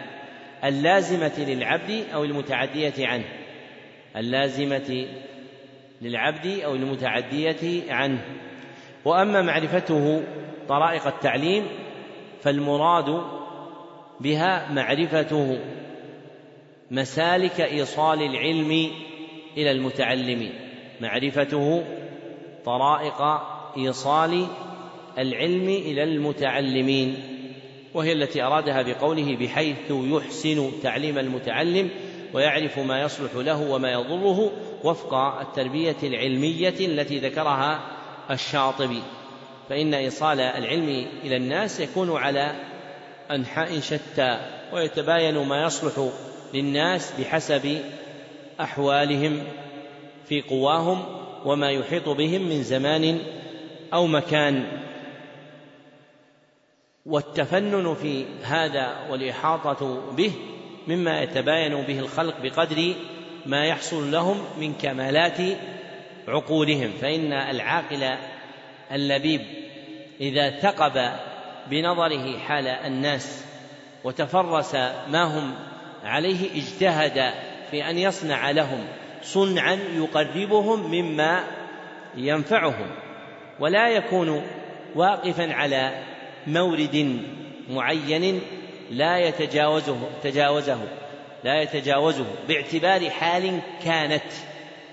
فإن الناس استجد من أحوالهم ما ضيق أزمانهم في العلم وشغلهم بوظيفة أو دراسة نظامية أو غيرهما مما يوجب على البصير القاصد نفع الناس أن يجتهد في تقريب الناس من الخير وحملهم على حفظ العلم بما يحدث لهم من الطرائق. ولا يفقد مريد الخير أصلا يشيد عليه خيره مذكورا في الكتاب والسنة كالحال التي اتفق عليها وضع هذا البرنامج من تتابع دروسه وكثافة مدروسه فإن هذا مشيد على أصل مجيد وهو ما في صحيح مسلم من حديث عمرو بن أخطب رضي الله عنه أن النبي صلى الله عليه وسلم صلى بهم الفجر ثم صعد المنبر فخطبهم حتى حضرت الظهر فنزل فصلى بهم الظهر ثم صعد المنبر فخطبهم حتى حضرت العصر فنزل فصلى بهم العصر ثم صعد المنبر فخطبهم حتى حضرت صلاة المغرب. فاتفق من حاله صلى الله عليه وسلم الموالاة بذلك. قال الصحابي فأخبرنا بما كان وبما هو كائن. فأعلمنا أحفظنا. فانظر إلى المقام الذي قامه صلى الله عليه وسلم من التعليم. فكان هو المعلم. وكان المعلم أعظم شيء وهو الخبر عما كان وعما يكون. فأحاط صلى الله عليه وسلم بيانا بما يحتاجه الناس مما كان ومما يكون فاستدعت الحال التي كانوا عليها أن يجعل لهم ما يصلحون به كالجاري وفق ما كان عليه أهل العلم فإنهم كانوا يطيلون في مقام الإطالة ويوجزون في مقام الإيجاز فحصل من النفع الخير الكثير. وإذا كان هذا واقعا في زمن كان فيه المتعلم يجلس عند شيخه بعد الفجر وضحوة وبعد الظهر وبعد العصر وبعد المغرب والعشاء لعدم شغله بقاطع من دراسة نظامية أو عمل فإنه أحرى أن يكون من طرائق إيصال العلم إلى الناس في هذه الأزمان التي ضاقت على الناس فيها أوقاتهم بما زاحم طلب العلم من حوادث التعليم والأعمال. أحسن الله إليكم. قلتم حفظكم الله المعقد السادس. رعاية فنونه في الأخذ وتقديم الأهم فالمهم. إن الصورة المستحسنة يزيد حسنها بتمتع البصر بجميع أجزائها ويفوت من حسنها عند الناظر بقدر ما يحتجب عنه من أجزائها والعلم هكذا. من رعى فنونه بالأخذ وأصاب من كل فن حظا كملت آلته في العلم. قال ابن الجوزي في صيد خاطره جمع العلوم ممدوح. من كل فن خذ ولا تجهل به فالحر مطلع على الأسرار. ويقول شيخ شيوخنا محمد بن مانع في إرشاد الطلاب ولا ينبغي للفاضل أن يترك علما من العلوم النافعة التي تعين على فهم الكتاب والسنة. إذا كان يعلم من نفسه قوة على تعلمه ولا يسوغ له أن يعيب العلم الذي يجهله الذي يجهله ويزري بعالمه. فإن هذا نقص ورذيلة فالعاقل ينبغي له أن يتكلم بعلم أو يسكت بحلم وإلا دخل تحت قول القائل أتاني أن سهلا ذم جهلا علوما ليس يعرفهن سهل علوما لو قراها ما قلاها ولكن الرضا بالجهل سهل. انتهى كلامه. وإنما تنفع رعاية فنون العلم باعتماد أصلين أحدهما تقديم الأهم فالمهم مما يفتقر إليه المتعلم في القيام بوظائف العبودية لله. سئل مالك بن أنس إمام دار الهجرة عن طلب العلم فقال حسن جميل ولكن انظر الذي يلزمك من حين تصبح إلى حين تمسي فالزمه. قال أبو عبيدة معمر بن المثنى من شغل نفسه بغير المهم أضر بالمهم وقدم الأهم إن العلم جم والعمر طيف زار أو ضيف ألم والآخر أن يكون قصده في أول طلبه تحصيل مختصر في كل فن حتى إذا استكمل أنواع العلوم النافعة نظر إلى ما وافق طبعه منها وآنس من نفسه قدرة عليه فتبحر فيه سواء كان فنا واحدا أم أكثر. أما بلوغ الغاية في كل فن والتحقق بملكته فإنما يهيأ له الواحد بعد الواحد في أزمنة متطاولة. ثم ينظر المتعلم فيما يمكنه من تحصيلها إفرادا للفنون ومختصراتها واحدا بعد واحد أو جمعا لها والإفراد هو المناسب لعموم الطلبة هو المناسب لعموم الطلبة. ومن طيار شعر الشناقطة قول, قول أحدهم وإن تريد تحصيل فن تممه وعن سواه قبل الانتهاء مه وفي ترادف العلوم المنع جاء توأمان استبقا لن يخرجا ومن عرف من نفسه قدرة على الجمع جمع وكانت حاله استثناء من العموم. ومن نواقض هذا المعقد المشاهدة الإحجام عن تنوع العلوم والاستخفاف ببعض المعارف والاشتغال بما لا ينفع مع الولع بالغرائب. وكان مالك يقول شر العلم الغريب وخير العلم الظاهر الذي قد رواه الناس. ذكر المصنف وفقه الله المعقد السادس من معاقد تعظيم العلم وهو رعاية فنونه في الأخذ أي الإقبال على تلقيها وتقديم الأهم فالمهم فيقدم ما تشتد إليه حاجته وتتأكد في حقه طلبته. ثم ذكر أن الصورة المستحسنة يزيد حسنها بتمتع البصر بجميع أجزائها ويفوت من حسنها عند الناظر بقدر ما يحتجب عنه من أجزائها. والعلم هكذا فمن أخذ من كل فن طرفا رأى جمال العلم كله ومن أخذ بطرف دون آخر احتجب عنه من جمال العلم بقدر ما احتجب عنه من فنونه. ثم قال من رعى فنونه بالأخذ وأصاب من كل فن حظا كملت آلته في العلم. أي قويت آلته في العلم وصارت له مكنة فيه. فإن العلم يرجع إلى شيء واحد. فإذا جمعت أداواته من الفنون المتنوعة قوي العلم في نفس صاحبه. ثم ذكر قول ابن الجوزي جمع العلوم ممدوح وأنشد بيتا لابن الورد من كل فن خذ ولا تجهل به فالحر مطلع على الأسرار. ثم ذكر وصيتين عظيمتين من وصايا شيخ شيوخنا العلامة محمد بن عبد العزيز بن مانع رحمه الله في إرشاد الطلاب وهو كتاب عظيم النفع في بيان أدب العلم وكيفية تحصيله. فالوصية الأولى أنه لا ينبغي للفاضل أن يترك علما من العلوم النافعة.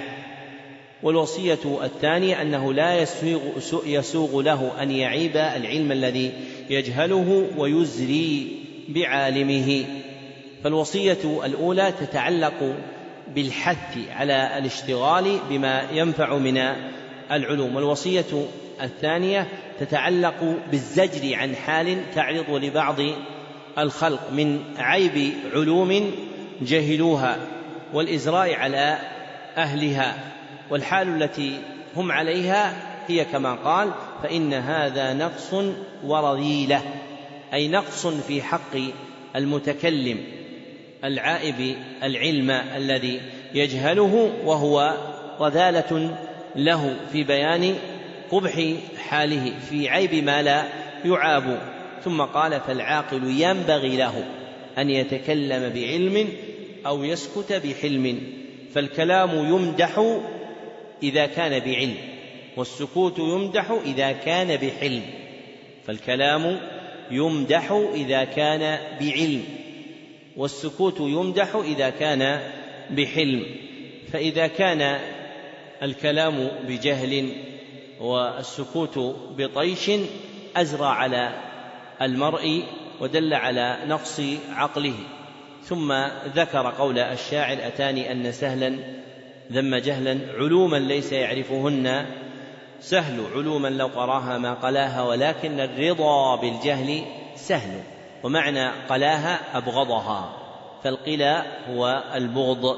ثم ذكر أن رعاية فنون العلم تنفع باعتماد أصلين أحدهما تقديم الأهم فالمهم وبين تدريجه بقوله مما يفتقر إليه المتعلم في القيام بوظائف العبودية. فالمراد من العلم أن تعرف ما تعبد به الله فتقدم أخذ العلم الذي تفتقر إليه في إقامة العبودية له. فالمتعلم المبتدئ يعمد إلى العلوم النافعة اللازمة له من الاعتقاد الصحيح والطهارة والصلاة ونظائرها من الأحكام التي تلزمه ابتداء في الإسلام ثم يترقى في العلم باعتبار ما يلزمه من العلوم في إقامة العبودية لله عز وجل. وذكر قول مالك بن أنس لما سئل عن طلب العلم فقال حسن جميل ولكن انظر الذي يلزمك من حين تصبح إلى حين تمسي فالزمه. ثم ذكر الأمر الآخر فقال أن يكون قصده في أول طلبه تحصيل مختصر في كل فن بأن يأخذ من كل فن مختصرا بدراسته ثم إذا استكمل أنواع العلوم النافعة نظر إلى ما وافق طبعه منها وآنس من نفسه قدرة عليه بإرشاد شيخه فتبحر فيه أو شركه بآخر مما تميل نفسه إليه. فمبتدأ أخذ العلم يكون بمد بساط الأخذ فتصيب من كل فن نافع متنا جامعا. حتى إذا أصبت من الفتون من من الفنون المعتمدة النافعة. أصولا تطلعك على ما وراءها من مباحث هذا الفن تنظر بعد ذلك فيما تقوى عليه نفسك وتميل إليه وتستبصر بإرشاد شيخك فتمد الباع فيه. فتحصل مثلا مختصرا في الاعتقاد ومختصرا في التفسير ومختصرا في الحديث إلى تمام هذه العلوم. وليس المقصود بالمختصر أن يكون مثلا واحدا بل المقصود أن يكون حظا مختصرا في ذلك الفن. فالدارس مثلا في النحو الآجرامية وألفية ابن مالك هو يصيب حظا مختصرا من النحو فإن علم النحو واسع كثير الفروع. لكن هذه النبذة التي أدركها كافية في إحاطته بما يلزم ثم ينقل نفسه بين أنواع العلوم النافعة حتى إذا استوى قلبه على طلب المختصرات من العلوم في متن أو أكثر نظر بعد ذلك في قوة نفسه وما يجد فيها من الميل والمحبة واسترشد بشيوخه العارفين ليوسع نظره في طلب علم من هذه العلوم. كأن يتخايل له محبة التفسير والقدرة على النفع والانتفاع فيه فيتوسع في طلبه فلا يذم حينئذ في الحال التي هو عليها. والحال المذمومة هو أن يحبس نفسه على علم واحد أو علمين لا يدري ما يلزمه من العلوم التي لا بد منها. كمن تجده اليوم واسع الباع في علم الاعتقاد فإذا سألته في مسألة من أحكام الفقه التي يحتاج إليها هو فضلا عن الناس من مسائل الطهارة أو الصلاة أو الصيام أو الزكاة وجدته معتذرا بأنه متخصص في الاعتقاد غير متخصص في الفقه ومثل هذا لا يقال فيه متخصص فإن التخصص إنما يكون في العلوم العالية من المعارف العلمية فبسط اليد في التفسير أو الحديث أو النحو أو أصول الفقه هو الذي يستحق اسم التخصص. أما أن يكون محجوبا عما ينفعه من العلوم مقصورا على علم واحد ثم يسمى هذا بالتخصص فإن هذا اسم مفارق لحقيقة العلم. ثم ذكر بعد ذلك أن المتعلم ينظر فيما يمكنه من تحصيلها إفرادا للمتون ومختصراتها واحدا بعد واحد أو جمعا لها والإفراد هو المناسب إلى عموم الطلبة فيعمد الطالب إلى متن في فن حتى إذا استواه استوفاه انتقل إلى متن في فن آخر حتى إذا استوفاه انتقل إلى غيره.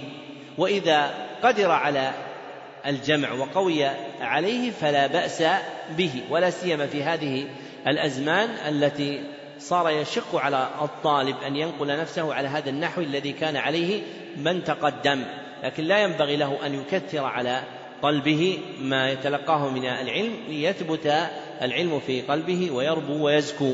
ثم ذكر بيتين في الإرشاد إلى ذلك وإن ترد تحصيل فن تممه أي أتمة. وعن سواه قبل الانتهاء مه وكلمة مه كلمة زجر. أي اترك هذا وانتهي عنه. ثم قال وفي ترادف العلوم المنع جاء أي جاء المنع في الجمع بين علمين فأكثر. قال إن توأمان استبقا لم يخرجا. فشبههما بالولدين اللذين يزدحمان عند فتحة الرحم. كل واحد منهما يريد أن يسبق الآخر في الخروج إلى الحياة الدنيا. فإنهما إذا تزاحما لم يتفق خروجهما. بخلاف إذا تقدم أحدهما فإنه يسع الآخر أن يتبعه. وقوله من طيار الشعر الشناقطة الشعر الطيار هو الذي لا يعلم قائله. الشعر الطيار هو الذي لا يعلم قائله. وإلى ذلك أشرت بقولي شائع الأشعار إن لم يعلم قائله الطيار بين الأمم. شائع الأشعار إن لم يعلم قائله الطيار بين الأمم. ثم ذكر أن من عرف من نفسه القدرة على الجمع جمع وكانت حاله استثناء لما هو عليه من قوى خارقة فيمكن له ما لا يمكن لأكثر الخلق. ثم ذكر ثلاثة أمور من نواقض هذا المعقد المباينة له. أولها الإحجام عن تنوع العلوم بأن يوقف نفسه على علم واحد ويمتنع عن النظر في العلوم الأخرى. وثانيها الاستخفاف ببعض المعارف أي عدم المبالاة لها. فتجد في الآخذين العلم من يعظم علما دون غيره ويعيب العلوم الأخرى. وهذه آفة من الآفات المفسدة للعلم. والمخرج منها في حق المتعلم أن لا ينظر في العلم إلى حال شيخه وما يلقيه إليه بل ينظر إلى جادة أهل العلم. فما أشكل عليك في صناعة العلم من كلام الناس فيه؟ اجعل ميزان العدل بينهم ما كان عليه من قبلهم ممن حوى العلم. فإنك تسلم.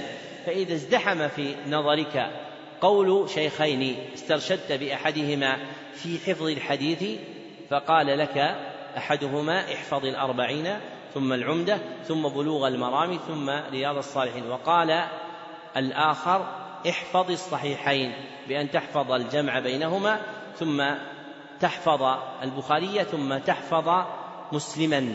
فإذا أردت أن تقف على ميزان العدل في المحاكمة بين القولين فانظر إلى ما كان عليه العلماء قبل هذين المتكلمين.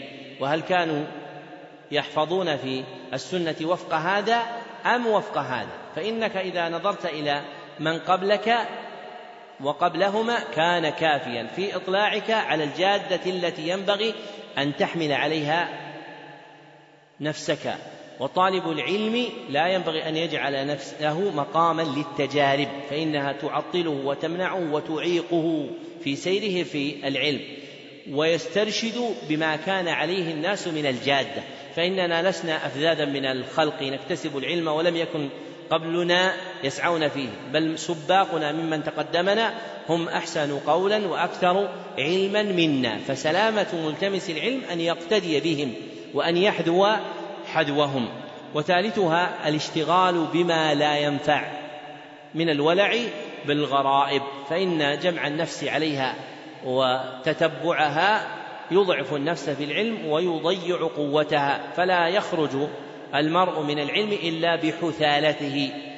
فإن العلم النافع المحتاج إليه هو العلم الظاهر الشائع بين الناس. فما كان شائعا ظاهرا مقبلا عليه بين الناس فهذا هو العلم النافع. وما كان معدولا عنه غير مأبوه به عند أهل العلم ودهاقنته فإنه مما لا ينتفع به طالب العلم. فإذا أردت أن تدرك العلم فاجمع نفسك على مشهوره فإنه لا يضرك جهلك بما وراءه. ولو أن طالب العلم جمع نفسه حفظا وفهما على المتون المشهورات في العلوم النافعة وكررها مرة بعد مرة لحاز من العلم حظا وافرا ونصيبا ذاخرا. وإذا أردت أن تبصر حقيقة ذلك فاعتبره في من قبلنا.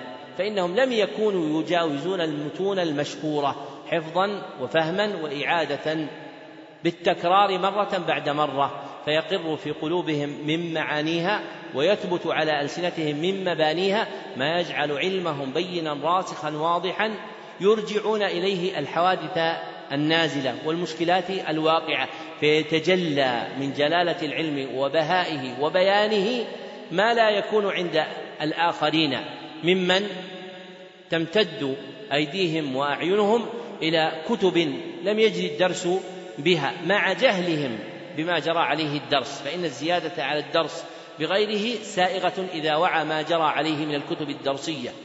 وأما الاقتصار على ما لا يتخذ أصلا في العلم فهذا يفسد في العلم أكثر مما يصلح.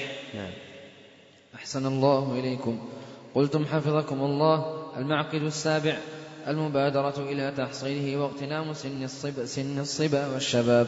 فإن العمر زهرة إما أن تصير بسلوك المعالي ثمرة وإما أن تذبل.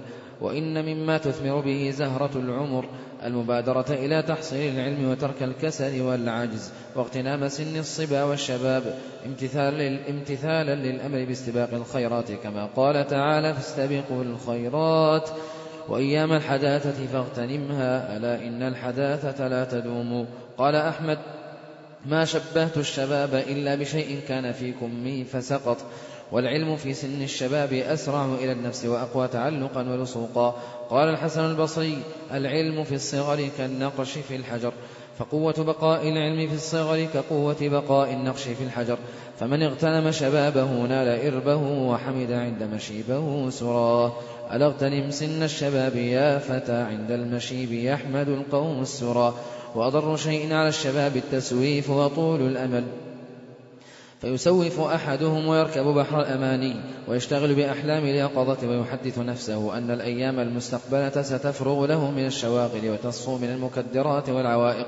والحال المنظورة أن من كبرت سنه كثرت شواغله وعظمت قواطعه مع ضعف الجسم ووهن القوى. ولن تدرك الغايات العظمى بالتلهف والترجي والتمني. ولست بمدرك ما فات مني بلهف ولا بليت ولا لوني. ولا يتوهم مما سبق أن الكبير لا يتعلم بل هؤلاء أصحاب رسول الله صلى الله عليه وسلم تعلموا كبارا ذكره البخاري في كتاب العلم من صحيحه.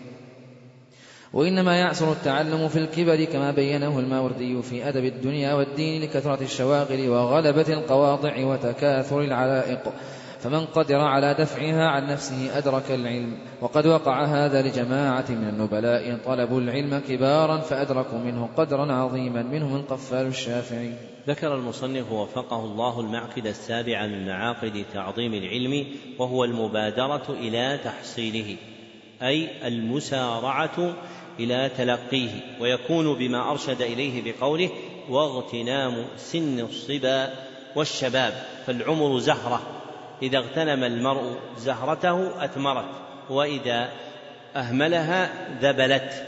ومما تثمر به زهرة العمر المبادرة إلى تحصيل العلم بالمسابقة إليه والابتداء به في حال الصغر.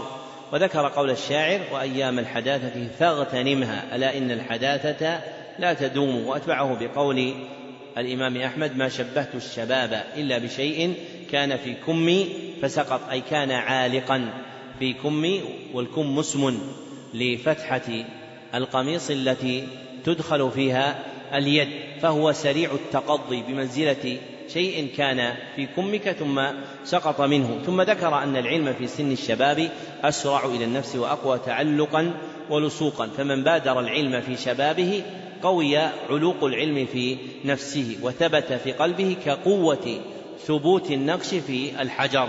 فمن اغتنم شبابه نال إربه وحمد مسراه عند مشيبه. كما قلت في بيت يتيم ألا اغتنم سن الشباب يا فتى عند المشيب يحمد القوم السرى. ثم ذكر مما يضر بالشباب كثيرا في أخذ العلم التسويف والتأميل بتأجيل الشيء وترجي أن يحصل له من الفسحة في مستقبل أيامه ما يعينه على إدراكه فلا يزال أحدهم يسوف ويركب بحر الأماني ويشتغل بأحلام اليقظة. وأحلام اليقظة تركيب لغوي يراد به ما لا حقيقة له يراد به ما لا حقيقة له من الخيالات. ثم ذكر ما عليه الخلق في الحال المنظورة أي في الحال المشاهدة. أن من كبرت سنه كثرت شواغله وعظمت قواطعه مع ضعف الجسم ووهن القوى. فإنك فيما تستقبل من الأيام تستقبل شغلا عظيما وقواطع كثيرة من زوج وولد وعمل وتعليم. ثم ذكر أنه لا يتوهم مما سبق أن الكبير لا يتعلم. فالتعلم في الكبر ممكن. فإن من طلب العلم كبيرا له حالان. فإن من طلب العلم كبيرا له حالان. أولاهما طلبه مع التقلل من الشواغل. طلبه مع التقلل من الشواغل ومدافعة العوائق وقطع العلائق. ومدافعة العلائق ومدافعة العوائق وقطع العلائق. فيرجى له إدراكه ونيله. والأخرى طلبه مع الاستسلام للواردات. طلبه مع الاستسلام للواردات من الشواغل والقواطع والعوائق. فهذا يعسر عليه إدراك العلم ولا يبلغ أمله فيه. فإذا تقلل الكبير من شواغله ودافع العوائق التي تعرض له وقطع ما يعلق بقلبه من محبة سير في فسحة أو تنزه مع صحبة أو طلب لمال فإنه يمكنه أن يحرز العلم. وفي شواهد الأيام قديما وحديثا صدق ذلك ممن طلب العلم وهو كبير فأدركه. وربما بلغ في إدراكه منه أن ينصب قاضيا للناس. وهذا باب جدير بالجمع في التأليف بحصر العلماء الذين طلبوا العلم كبارا فبرزوا فيه. قد ذكر في ترجمة جماعة أنه طلب العلم بعد الخمسين وفيهم من طلب العلم بعد الستين. وفي بعض من استقضي من الحنفية من طلب العلم وهو على حدود السبعين. فبلغ من العلم أن صار قاضيا في البلد. فمع الجد والاجتهاد ونفي الرقاد وطول السهاد ما يعين صاحبه إذا صدق وألح واستعان بالله على تحصيل العلم ولو كان كبيرا. نعم. أحسن الله إليكم. قلتم حفظكم الله. المعقد الثامن لزوم التأني في طلبه وترك, وترك العجلة. إن تحصيل العلم لا يكون جملة واحدة إذ القلب يضعف عن ذلك وإن العلم فيه ثقلا كثقل الحجر في يد حامله. قال تعالى إنا سنلقي عليك قولا ثقيلا.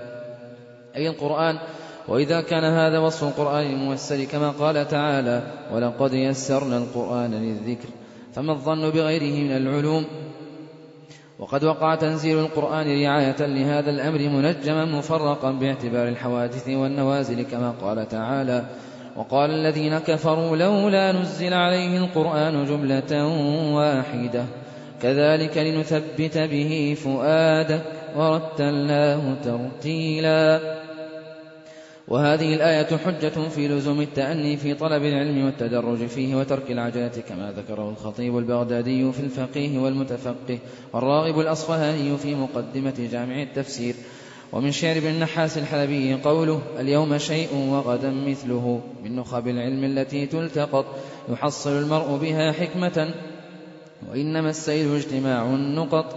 قال شعبة بن الحجاج اختلفت إلى عمرو بن دينار خمسمائة مرة وما سمعت منه إلا مائة حديث في كل خمسة مجالس حديث. وقال حماد بن أبي سليمان لتلميذ له تعلم كل يوم ثلاث مسائل ولا تزد عليها شيئا. ومقتضى لزوم التأني وتدرج البداءة بالمتون القصار المصنفة في فنون العلم حفظا واستشراحا. والميل عن مطالعة المطولات التي لم يرتفع الطالب بعد إليها.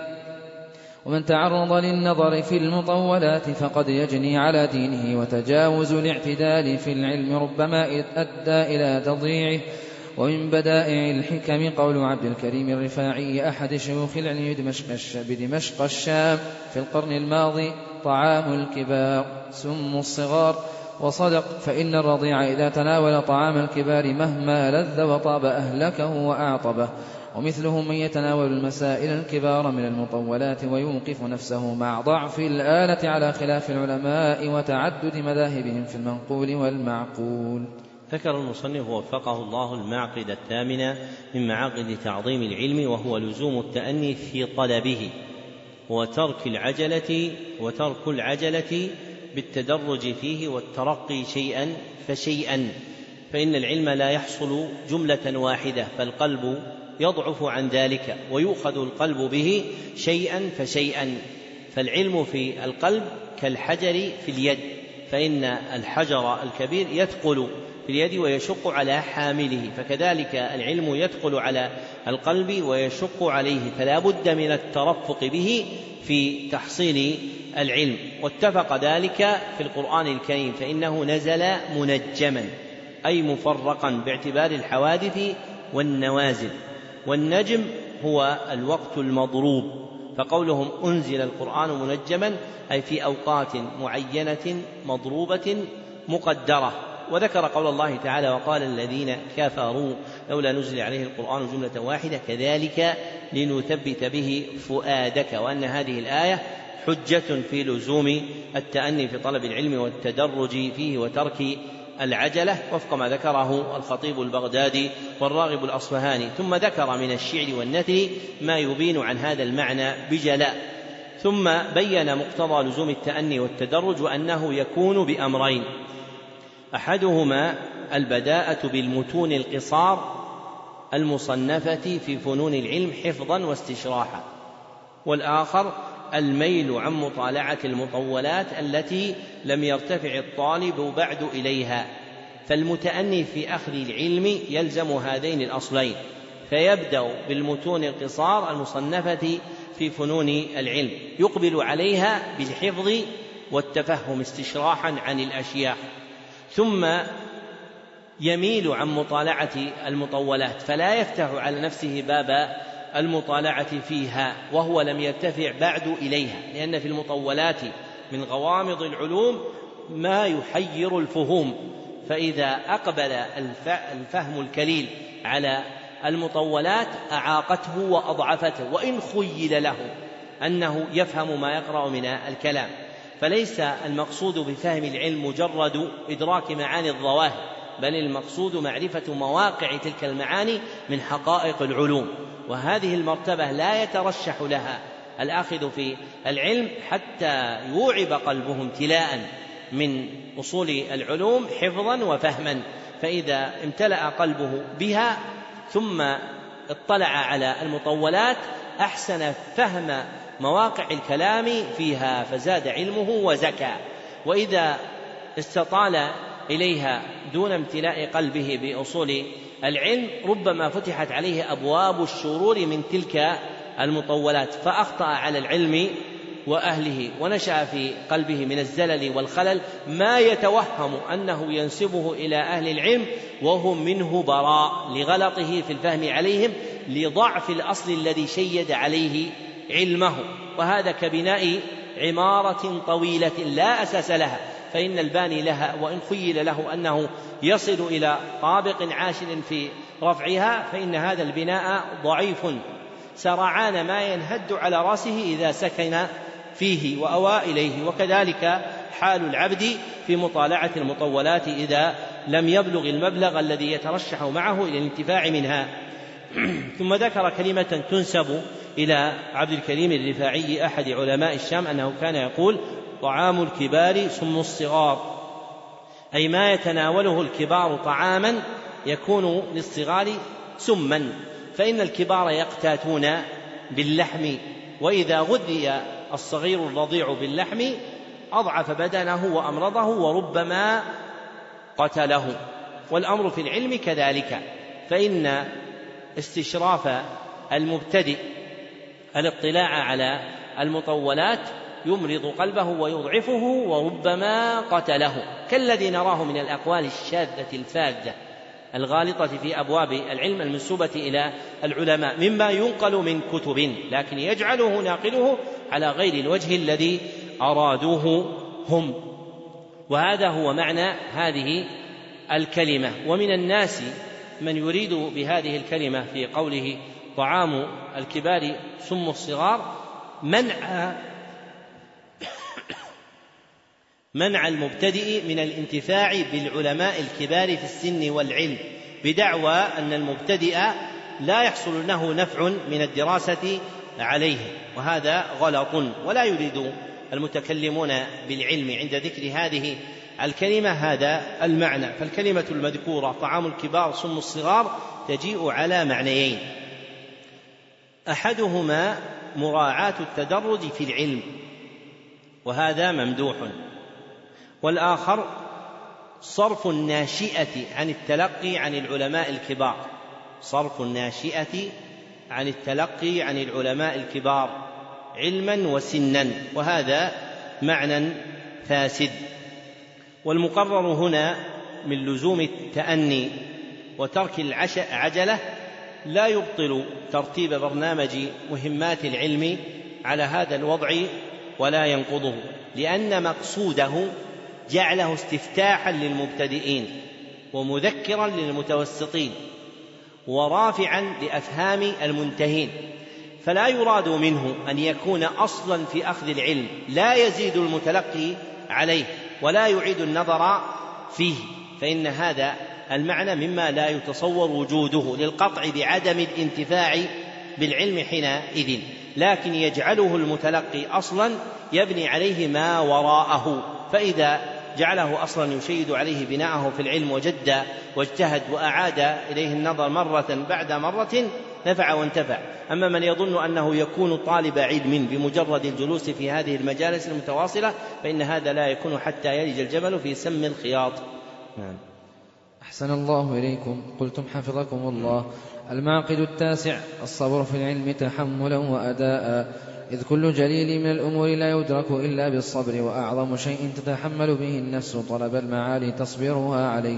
ولهذا كان الصبر والمصابرة مأمورا بهما لتحصيل أصل الإيمان تارة ولتحصيل كماله تارة أخرى. قال تعالى يا أيها الذين آمنوا اصبروا وصابروا. وقال تعالى واصبر نفسك مع الذين يدعون ربهم بالغداة والعشي يريدون وجهه.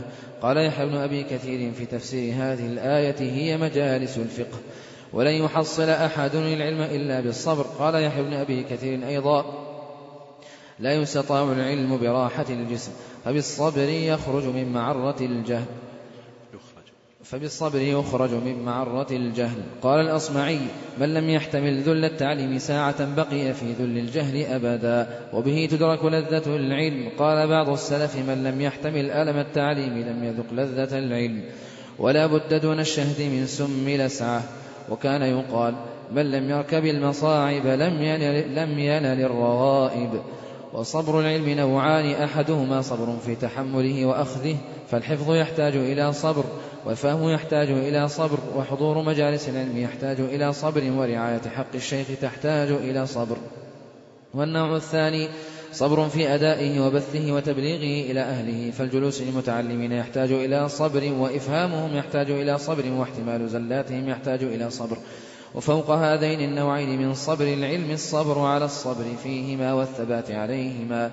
لكل إلى شأو العلا وثبات ولكن عزيز في الرجال ثبات ومن يلزم الصبر يظفر بالرشد. قال أبو يعلى الموصلي الموصلي والمحدث إني رأيت وفي الأيام تجربة للصبر عاقبة محمودة الأثر. وقل من جد في أمر تطلبه واستصحب الصبر إلا فاز بالظفر. ذكر المصنف وفقه الله المعقد التاسع من معاقد تعظيم العلم وهو الصبر في العلم تحملا وأداء والمراد بالتحمل التلقي والمراد بالأداء البث والنشر فالمرء مفتقر إلى الصبر في العلم في, العلم في طرفيه ابتداء وانتهاء أخذا وعطاء. وكل جليل من الأمور لا ينال إلا بالصبر ولهذا أمر بالصبر والمصابرة في آي كثيرة. فقال الله تعالى يا أيها الذين آمنوا اصبروا وصابروا ورابطوا. فأمرهم بأن يحبسوا أنفسهم على المطلوبات العظيمة بقوله اصبروا ثم أمرهم ثانيا بحبسها عند المنازعة. فالمصابرة حال تعرض من حبس النفس عند ورود المنازع لها فالصبر حبس فقط والمصابرة حبس مع وجود منازعة. ثم ذكر قوله تعالى واصبر نفسك مع الذين يدعون ربهم بالغداة والعشي يريدون وجهه. وأن يحيى بن أبي كثير فسرها فقال هي مجالس الفقه فالعبد يحتاج إلى صبر في حبس نفسه عليها. ثم ذكر أن العلم لا يحصل إلا بالصبر. وذكر من منفعته في العلم أمران. أحدهما أنه يخرج به من معرة الجهل أي من عيب الجهالة. فعيب الجهالة الذي يكون عارا على العبد لا يخرج منه العبد إلا بالصبر في التعلم. والآخر أنه تدرك به لذة العلم. فإن من ذاق حلاوة الصبر فإن من ذاق حلاوة الصبر في العلم أنس بالعلم ورغب فيه فالمرارة التي يجدها غيره في حبس نفسه على العلم لا يجدها هو بل يجد لذة. فمزيد طول جلوس في العلم يزيده لذة وأنسا به. وأما من لم ترتض نفسه على هذا ولا أقامها صاحبها على ما ينبغي فإن نفسه تشتد منازعة له في صرفه عن العلم ولا بد دون الشهد من سم لسعة فإن من أراد أن يصيب الشهد وهو العسل في الشمع وامتدت إليه يده لينزعه من خلية النحل فإن إبر النحل تسارع إلى يده فلا يدرك مطلوبه من الشهد إلا وقد أصابته لساعات إبر النحل. وكذلك معالي الأمور دونها وخزات الألم. فإن المطالب العظيمة العالية تحف بالمكاره التي تغالبها النفوس وتشق عليها. ثم ذكر أن صبر العلم نوعان. أحدهما صبر في تحمله وأخذه أي في تلقيه. فالحفظ يحتاج إلى صبر والفهم يحتاج إلى صبر وحضور مجالس العلم يحتاج إلى صبر. ورعاية حق الشيخ تحتاج إلى صبر. والنوع الثاني صبر في أدائه وبثه وتبليغه إلى أهله أي في نشره بين الناس. فالجلوس للمتعلمين يحتاج إلى صبر. فإن الجالسين للعلم يجدون لذة في أوله بارتفاع الأصابع إليهم إشارة.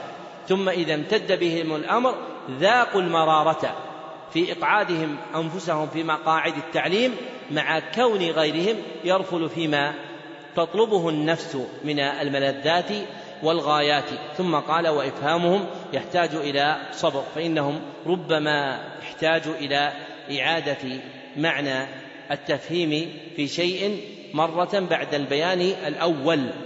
فيلزم المعلم فيلزم المعلم أن يعيده مرة بعد مرة كهدي النبي صلى الله عليه وسلم فإنه كان يعيد الحديث ثلاثا ليفهم عنه.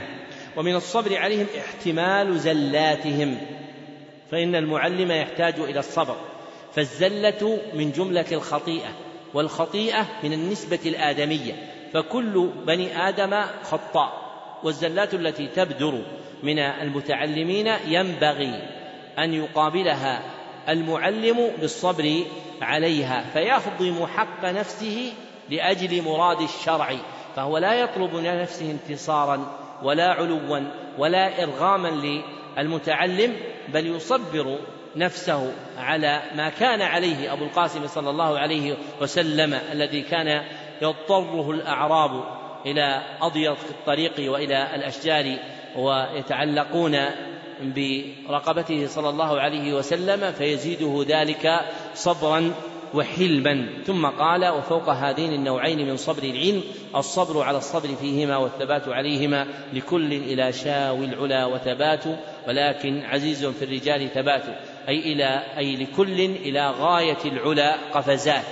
فالشاء هو الغاية والوثبات جمع وثبة وهي القفزة. فكل أحد يرغب في الوصول إلى غاية العلا ويقفز في طلابها لكن يعز في الرجال أن يثبتوا على مطلوبهم. وإلى ذلك أشرت بقولي في منظومة الهداية إن الثبات في الرجال عزا ويغنم الرجال منه العزة إن الثبات في الرجال عزا ويغنم الرجال منه العزة ومعنى عزا قل. وذكر الرجال خرج مخرج الغالب فالنساء مخاطبات أيضا بهذا. ثم قال ومن يلزم الصبر يظفر بالرشد أي يدرك الخير. وذكر بيتين لأبي يعلى الموصلي الحافظ أنه قال إني رأيت وفي الأيام تجربة للصبر عاقبة محمودة الأثر. وقل من جد للصبر عاقبة محمودة الأثر وقل من جد في أمر تطلبه واستصحب الصبر إلا فاز بالرشد. وقوله وقل من جد في أمر تطلبه أي اجتهد في أمر يريده واستصحب الصبر أي جعله مقارنا له إلا فاز بالظفر. ولا تجد في القرآن شيئا أبلغ مما يؤمر به في مقامات القلوب بعد توحيد الله عز وجل من الصبر.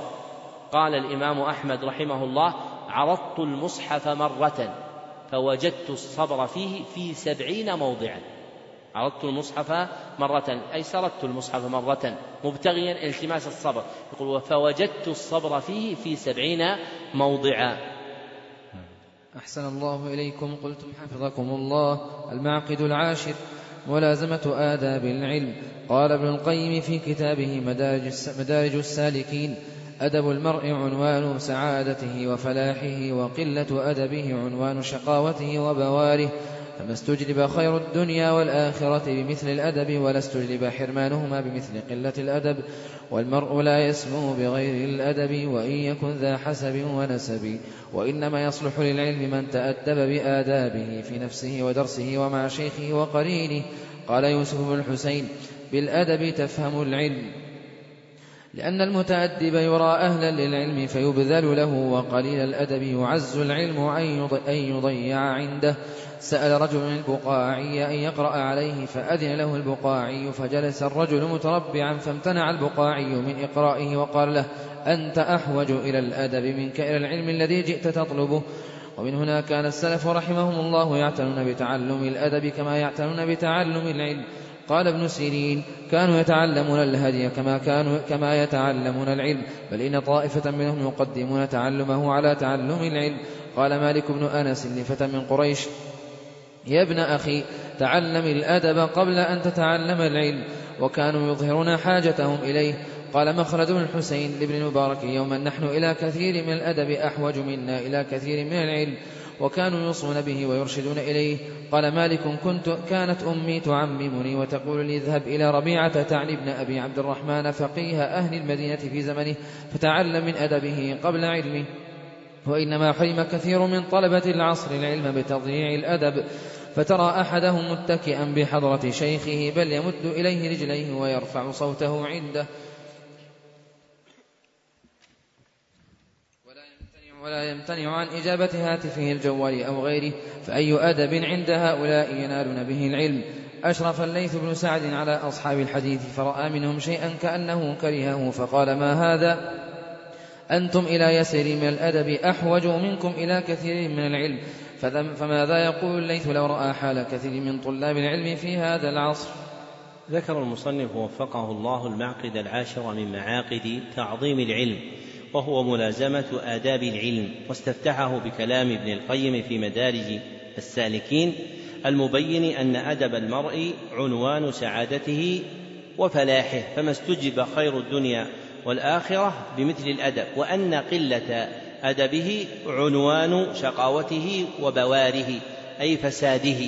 فالمرء إذا تأدب حاز الخير وإذا لم يتأدب منعه. ثم ذكر قول الآخ أول والمرء لا يسمو بغير الأدب وإن يكن ذا حسب ونسب. ثم قال وإنما يصلح للعلم من تأدب بآدابه في نفسه ودرسه ومع شيخه وقارينه فلا يكون أحد معدودا من أهل العلم إلا إذا تأدب فيه. وذكر قول يوسف ابن الحسين بالأدب تفهم العلم.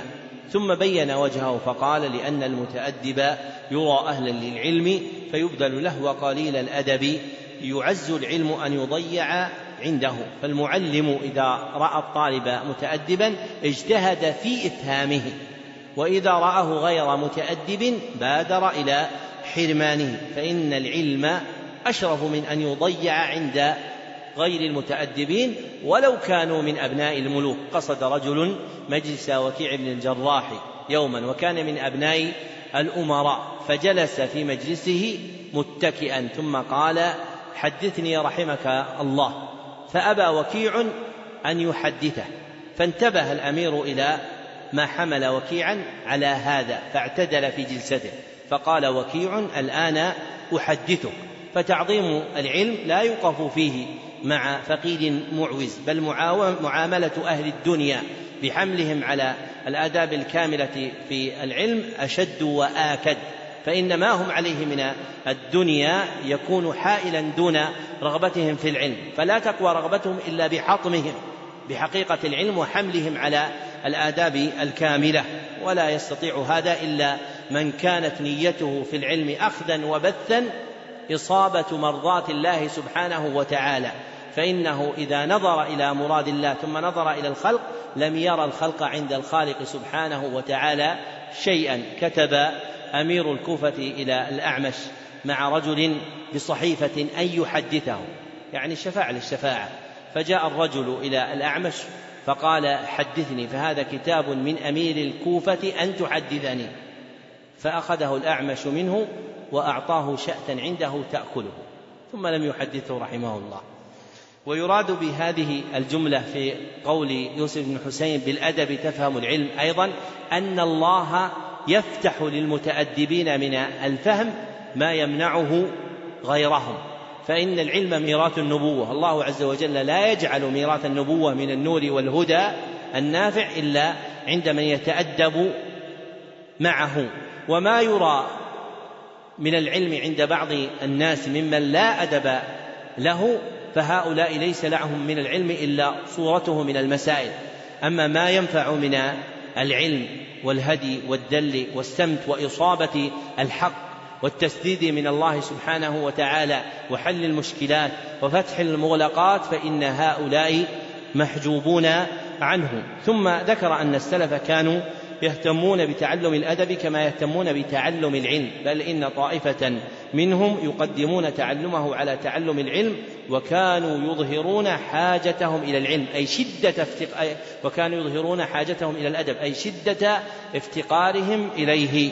كما قال مخرج بن الحسين لابن المبارك يوما نحن إلى كثير من الأدب أحوج منا إلى كثير من العلم أي نحن محتاجون إلى كثير من الآداب التي نهذب بها أنفسنا أشد من حاجتنا إلى العلم الذي نتعلمه. وهذه الكلمة خرجت منه مخرج الإزراء والعيب على النفس فإنهم كانوا مع كمال أحوالهم يزرون على أنفسهم ونحن مع نقص أحوالنا نعظم أنفسنا. فاتفق بيننا وبينهم من الفرق ما ذكره ابن المبارك بقوله لا تأتين بذكرنا مع ذكرهم ليس الصحيح إذا مشى كالمقعد.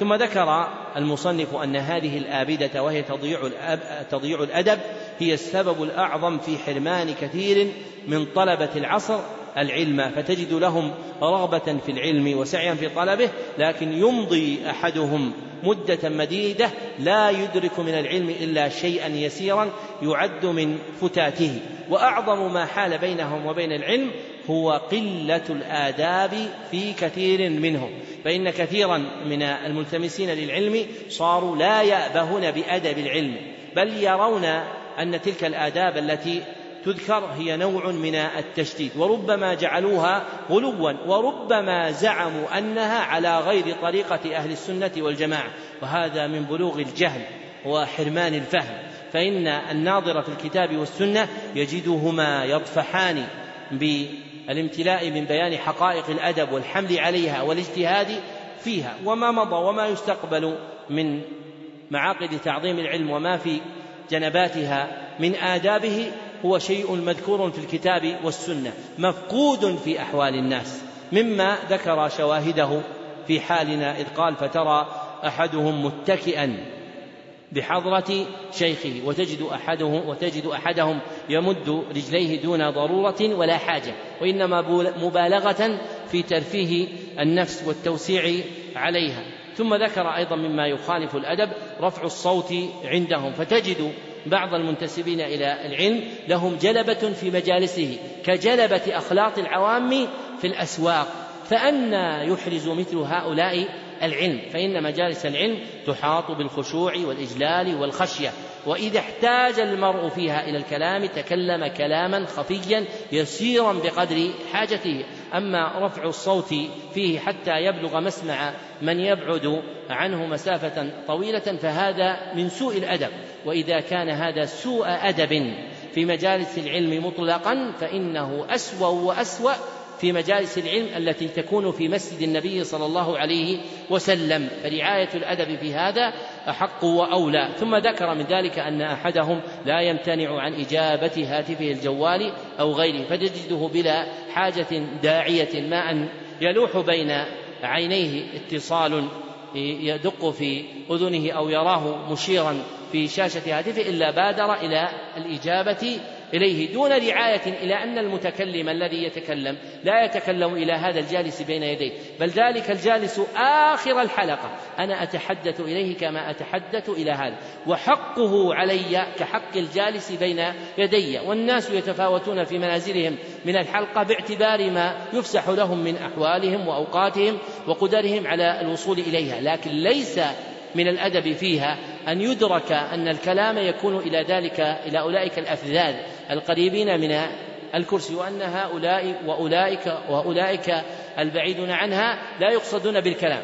فتجد أحدهم يتحدث أو يشتغل بما لا ينفع وكأن الجالس يكلم جدارا. وكل واحد منا لو قدر أني أجلس إليه في بيته أحدثه كان يقطع بأن انصرافه عني لحديث أو غير ذلك من سوء الأدب. فكيف إذا كان في مجلس العلم الذي يجلس فيه المتعلم متعبدا راجيا إصلاح نيته عند الله أن يعلمك؟ ثم تجد من نفسك الانصراف عنه. واعلم أنك بقدر انصرافك في العلم يصرف العلم عنك. فإذا انصرفت عن العلم بغير حاجة داعية صرف العلم عنك. وإذا كان الملوك يوزعون أعطيات الدنيا فإن الله هو الذي يقسم بين الناس العلم النافع. وإذا ظننت أنك تدرك بما تحسنه من أحوالك لأهل الدنيا ما تدرك به مطلوباتك فاعلم أنك لن تنال المطلوبات العالية من الله عز وجل إلا بأن تحسن معاملتك مع الله عز وجل. ومن حسن معاملتك الله أن تقيم نفسك على الأدب في العبادة التي تجلس فيها. فنحن هنا لا نجلس في دنيا نجلس في علم والعلم عبادة والعبادة من شرطها الإخلاص. والاتباع للنبي صلى الله عليه وسلم والسير على هدي السلف الصالح.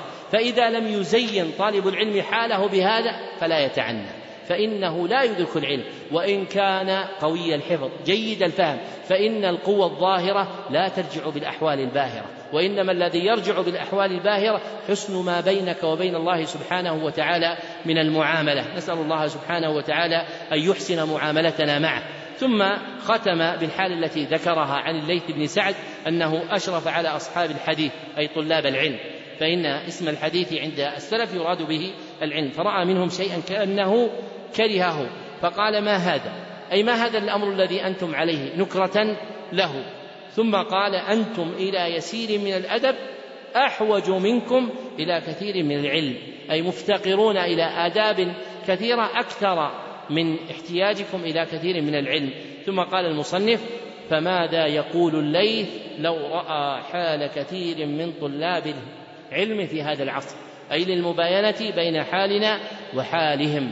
فينبغي أن يجتهد طالب العلم في عقل أن العلم عبادة وأن العبادة تحاط بأحكام من جملتها آدابه وأنه يلزمه أن يقيم هذه الآداب. والمعلم العاقل لا يطلب هذه الآداب لنفسه وإنما يطلبها لله سبحانه وتعالى. فإن هذه الآداب ليست من جعبته ولا نتل كنانته بل هي من القرآن والسنة وأحوال سلف الأمة قولا وفعلا. فالراغب في هداية الناس يحملهم عليها ويجاهد في ذلك ويكابد المشقة في تهذيب نفوسهم. والذي لا يأبه بنفع الناس لا يبالي بأحوالهم. ولهذا كان من سبق من العلماء يعلمون أصحابهم ويهذبون أخلاقهم. وصرنا إلى زمن يعلم فيه المتعلم ولا تهذب أخلاقه فيحوي علما ويمتلئ قلبه طيشا. فصار العلم بضاعة فاسدة كاسدة لما خالط أخلاق أهل العلم من مخالفة السمت والهدي والدل الذي تدعو إليه حقيقة العلم. فمن أراد أن ينفع الناس في تعليمهم وهدايتهم فإياه ومداهنتهم فيما يصلحهم ويجمل به أن يداريهم أما أن يسكت على علاتهم وأخطائهم ثم لا يبينها لهم فهذا من الغش لهم والمعلم المريد النصح لك هو الذي يؤدبك وربما أدب المرء بأشياء يراها الناس مما يستقبح كما سيأتي معنا. لكن من عرف عظم المرض لم يستغرب مرارة الدواء فإن من الأمراض ما لا يقلعه إلا الدواء المر. قال ابن تيمية الحفيد المؤمن للمؤمن كاليدين تغسل إحداهما الأخرى وقد لا ينقلع الوسخ إلا بشيء من التخشين. نعم. أحسن الله إليكم. قلتم حفظكم الله المعقد الحادي عشر صيانة العلم عما يشين مما يخالف المروءة ويخرمها. من لم يصن العلم لم يصنه العلم قاله الشافعي. ومن أخل بالمروءة بالوقوع فيما يشين فقد استخف بالعلم فلم يعظمه ووقع في البطالة فتفضي به الحال إلى زوال اسم العلم عنه. قال وهو ابن منبه لا يكون البطال من الحكماء. لا يدرك العلم بطال ولا كسل ولا ملول ولا من يألف البشر. وجماع المروءة كما قاله ابن تيمية الجد في المحرر. وتبعه حفيده في بعض فتاويه. استعمال ما يجمله ويزينه وتجنب ما يدنسه ويشينه. قيل لأبي محمد سفيان بن عيينة قد استنبطت من القرآن كل شيء فأين المروءة فيه؟ فقال في قوله تعالى خذ العفو وأمر بالعرف وأعرض عن الجاهلين. ففيه المروءة وحسن الأدب ومكارم الأخلاق. ومن ألزم ومن أل ومن ألزم أدب النفس للطالب تحليه بالمروءة وما يحمل عليها وتنكبه خوارمها التي تخل بها كحلق لحيته. فقد عده في خوارم المروءة ابن حجر ابن حجر الهيتمي من الشافعية وابن عابدين من الحنفية. أو كثرة الالتفات في الطريق وعده من خوارمها ابن شهاب الزهري وإبراهيم النخعي من المتقدمين. أو مد الرجلين في مجمع الناس من غير حاجة ولا ضرورة داعية وعده من الخوارم جماعة منهم أبو بكر الطرطوشي من المالكية وأبي محمد بن قدامة وأبو الوفاء بن عقيل من الحنابلة أو صحبة الأراذل والفساق والمجان والبطالين وعده من خوارم المروءة جماعة منهم أبو حامد الغزالي وأبو بكر الغزالي وأبو بكر بن الطيب من الشافعية والقاضي عياض اليحصبي من المالكية أو مصارعة الأحداث والصغار وعده من الخوارم ابن الهمام وابن نجيم من الحنفية ومن أخل بمروءته وهو ينتسب إلى العلم فقد افتضح عند الخاص والعام ولم ينل من شرف العلم إلا الحطام. ذكر المصنف وفقه الله المعقد الحادي عشر من معاقد تعظيم العلم وهو صيانة العلم أي حفظه وحمايته عما يشين أي ما يقبح. ثم بين المشين المقبح فقال مما يخالف المروءة ويخرمها فكل شيء اتصل بمخالفة المروءة وخرمها فإن العلم يحفظ عنه ويحمى منه. واستفتح بيان هذا المعقد بالكلمة المأثورة عن الشافعي رحمه الله أنه قال من لم يصن العلم لم يصنه العلم أي من لم يحفظ العلم فإن العلم لا يحفظه ومن حفظ العلم حفظه العلم فأرشده وهداه وسدده إلى ما ينفعه. ثم ذكر أن من أخل بالمروءة بالوقوع فيما يشين فقد استخف بالعلم فلم يعظمه ووقع في البطالة فتفضي به الحال إلى زوال اسم العلم عنه. فيخرج من العلم والحكمة إلى ديوان البطالة والمجانة. وذكر قول وهب بن منبه أحد التابعين لا يكون البطال من الحكماء أي لا يكون الماجن. المشتغل بالباطل من أهل العلم والحكمة. ثم ذكر بيتا في ذلك أتبعه ببيان حقيقة المروءة نقلا عن ابن تيمية الجد وحفيده أبي العباس أحمد بن عبد الحليم بن عبد السلام. ابن تيمية أنهما ذكر حدها فقال استعمال ما يجمله ويزينه وتجنب ما يدنسه ويشينه. فمدار المروءة على أمرين أحدهما استعمال المجمل المزين. استعمال المجمل المزين. والآخر اجتناب المدنس المشين. والآخر اجتناب المدنس المشين. ثم ذكر استنباط أبي محمد الهلالي سفيان بن عيينة المروءة من القرآن أنها في قوله خذ العفو وأمر بالعرف وأعرض عن الجاهلين. ثم قال ومن ألزم أدب النفس للطالب تحليه بالمروءة أي اتصافه بها وما يحمل عليها وتنكبه خوارمها التي تخل بها. والخوارم جمع خرم وهو الشق. والخوارم جمع خرم وهو الشق. وخوارم المروءة مفسداتها. وخوارم المروءة مفسداتها. فما أفسد المروءة بإضعافها أو إذهابها فإنه ينبغي أن يجتنبه طالب العلم. ثم ذكر جملا مما يخالف المروءة مأثورا عن أهل العلم من الأوائل كحلق اللحية أو كثرة الالتفات في الطريق أو مد الرجلين في مجمع من الناس من غير حاجة ولا ضرورة داعية أو صحبة الأراذل والفساق والمجان والبطالين أو مصارحة مصارعة الأحداث والصغار. فكل هؤلاء المذكورات مما يتجافاه ملتمس العلم. لأنه مما يخدم مروءته فيضعفها ويزيل اسم العلم عنه. ثم قال ومن أخل بمروءته وهو ينتسب إلى العلم فقد افتضح عند الخاص والعام. أي بان عواره وظهرت عورته بما اقترف من خوارم المروءة. فإن المروءة تدعوك إلى حفظ كرامة نفسك. فإذا لم لم تحفظها بما فعلت من خوارم المروءة لحقتك المهانة. فكريم النفس يرتفع عن تلك الخوارم ثم قال ولم ينل من شرف العلم إلا الحطام. أي لا يصل إلى المتهتك في العلم غير العابئ بالمروءة غير القائم بها إلا ما يكون بمنزلة الحطام أي الفتات القليل من العلم. فينبغي أن يمتثل طالب العلم المروءة في أحواله كلها. فإن العلم ميراث النبوة والأنبياء كانوا على الكمال في جميع أحوالهم. فيقبح أن يكمل المرء في علمه معرفة وهو على حال مشين مهين مما يتعلق بحفظ نفسه من خوارم المروءة. وهذا آخر المجلس الأول ونستكمل بقية الكتاب بعد صلاة العصر بإذن الله. وأرشد في آخر هذا المجلس إلى أمور. أولها أن من لم يصب حظه من النسخ الجامعة للمتون المشروحة في هذا البرنامج فإنه يمكنه الحصول عليها صبيحة هذا اليوم من مكتبة النصيحة. فإنهم سيفتحون لأجل هذا من الساعة الثامنة والنصف إلى العاشرة والنصف صباحا. وثانيها أنبه الإخوة أن من أدب حضور هذا المجلس وغيره أن لا يحضر الطالب شرحا للكتاب سواء كان لمعلمه أو لغيره.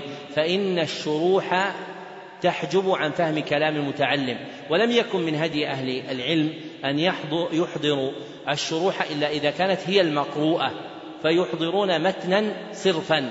وربما استحضر الشيخ معه شرحا ليقرأه على الطالب فالطالب لا يزاحم ما يلقى إليه من العلم بما يجيل فيه بصره من الشرح المذكور فيما بيده. إما من شرح معلمه في درس آخر سبق أو من شرح غيره من أهل العلم. فلا أبيح لأحد أن يحضر بشرح لأنه مما يباين طريقة أهل العلم. وثالثها من كان له سؤال من كان له سؤال يتعلق بالدرس أو بغيره فإنه يبعث به في ورقة ثم سنجيب عليها في وقتها بإذن الله تعالى. والأمر الرابع أنبه كل أحد إلى أن يحتاط إلى إثبات سماعه من العلم فما فاتك من العلم احرص على تقييده لتستدركه فيما يستقبل. ولا تحجب نفسك بأن يحصل لك فوت بانصرافك بشغل لا ينفعك. فإذا كنت حاضرا في المجلس فاجمع قلبك على ما يقرأ ويلقى إليك من العلم. وإذا فاتك قراءة شيء لأجل أمر دعاك للخروج ثم العودة إلى الحلقة فاستكمله في مقام آخر وهو المقام الذي أنبه إليه في الأمر الخامس. أني لا أحب أن يلحقني أحد ولا يتبعني إلا أحدا يقرأ شيئا مما فاته. فالذي يريد أن يقرأ شيئا فاته هذا يلحقني ويتبعني. وأما غيره فلا حاجة له في ولا حاجة لي فيه. فإن التكثر بالناس والمشي خلاف المعلمين من غير حاجة داعية مما لا ينبغي. وما يكون من السلام نستدركه في قادم الأيام بإذن الله تعالى وهذا آخر المجلس والحمد لله رب العالمين وصلى الله وسلم على عبده ورسوله محمد وآله وصحبه أجمعين.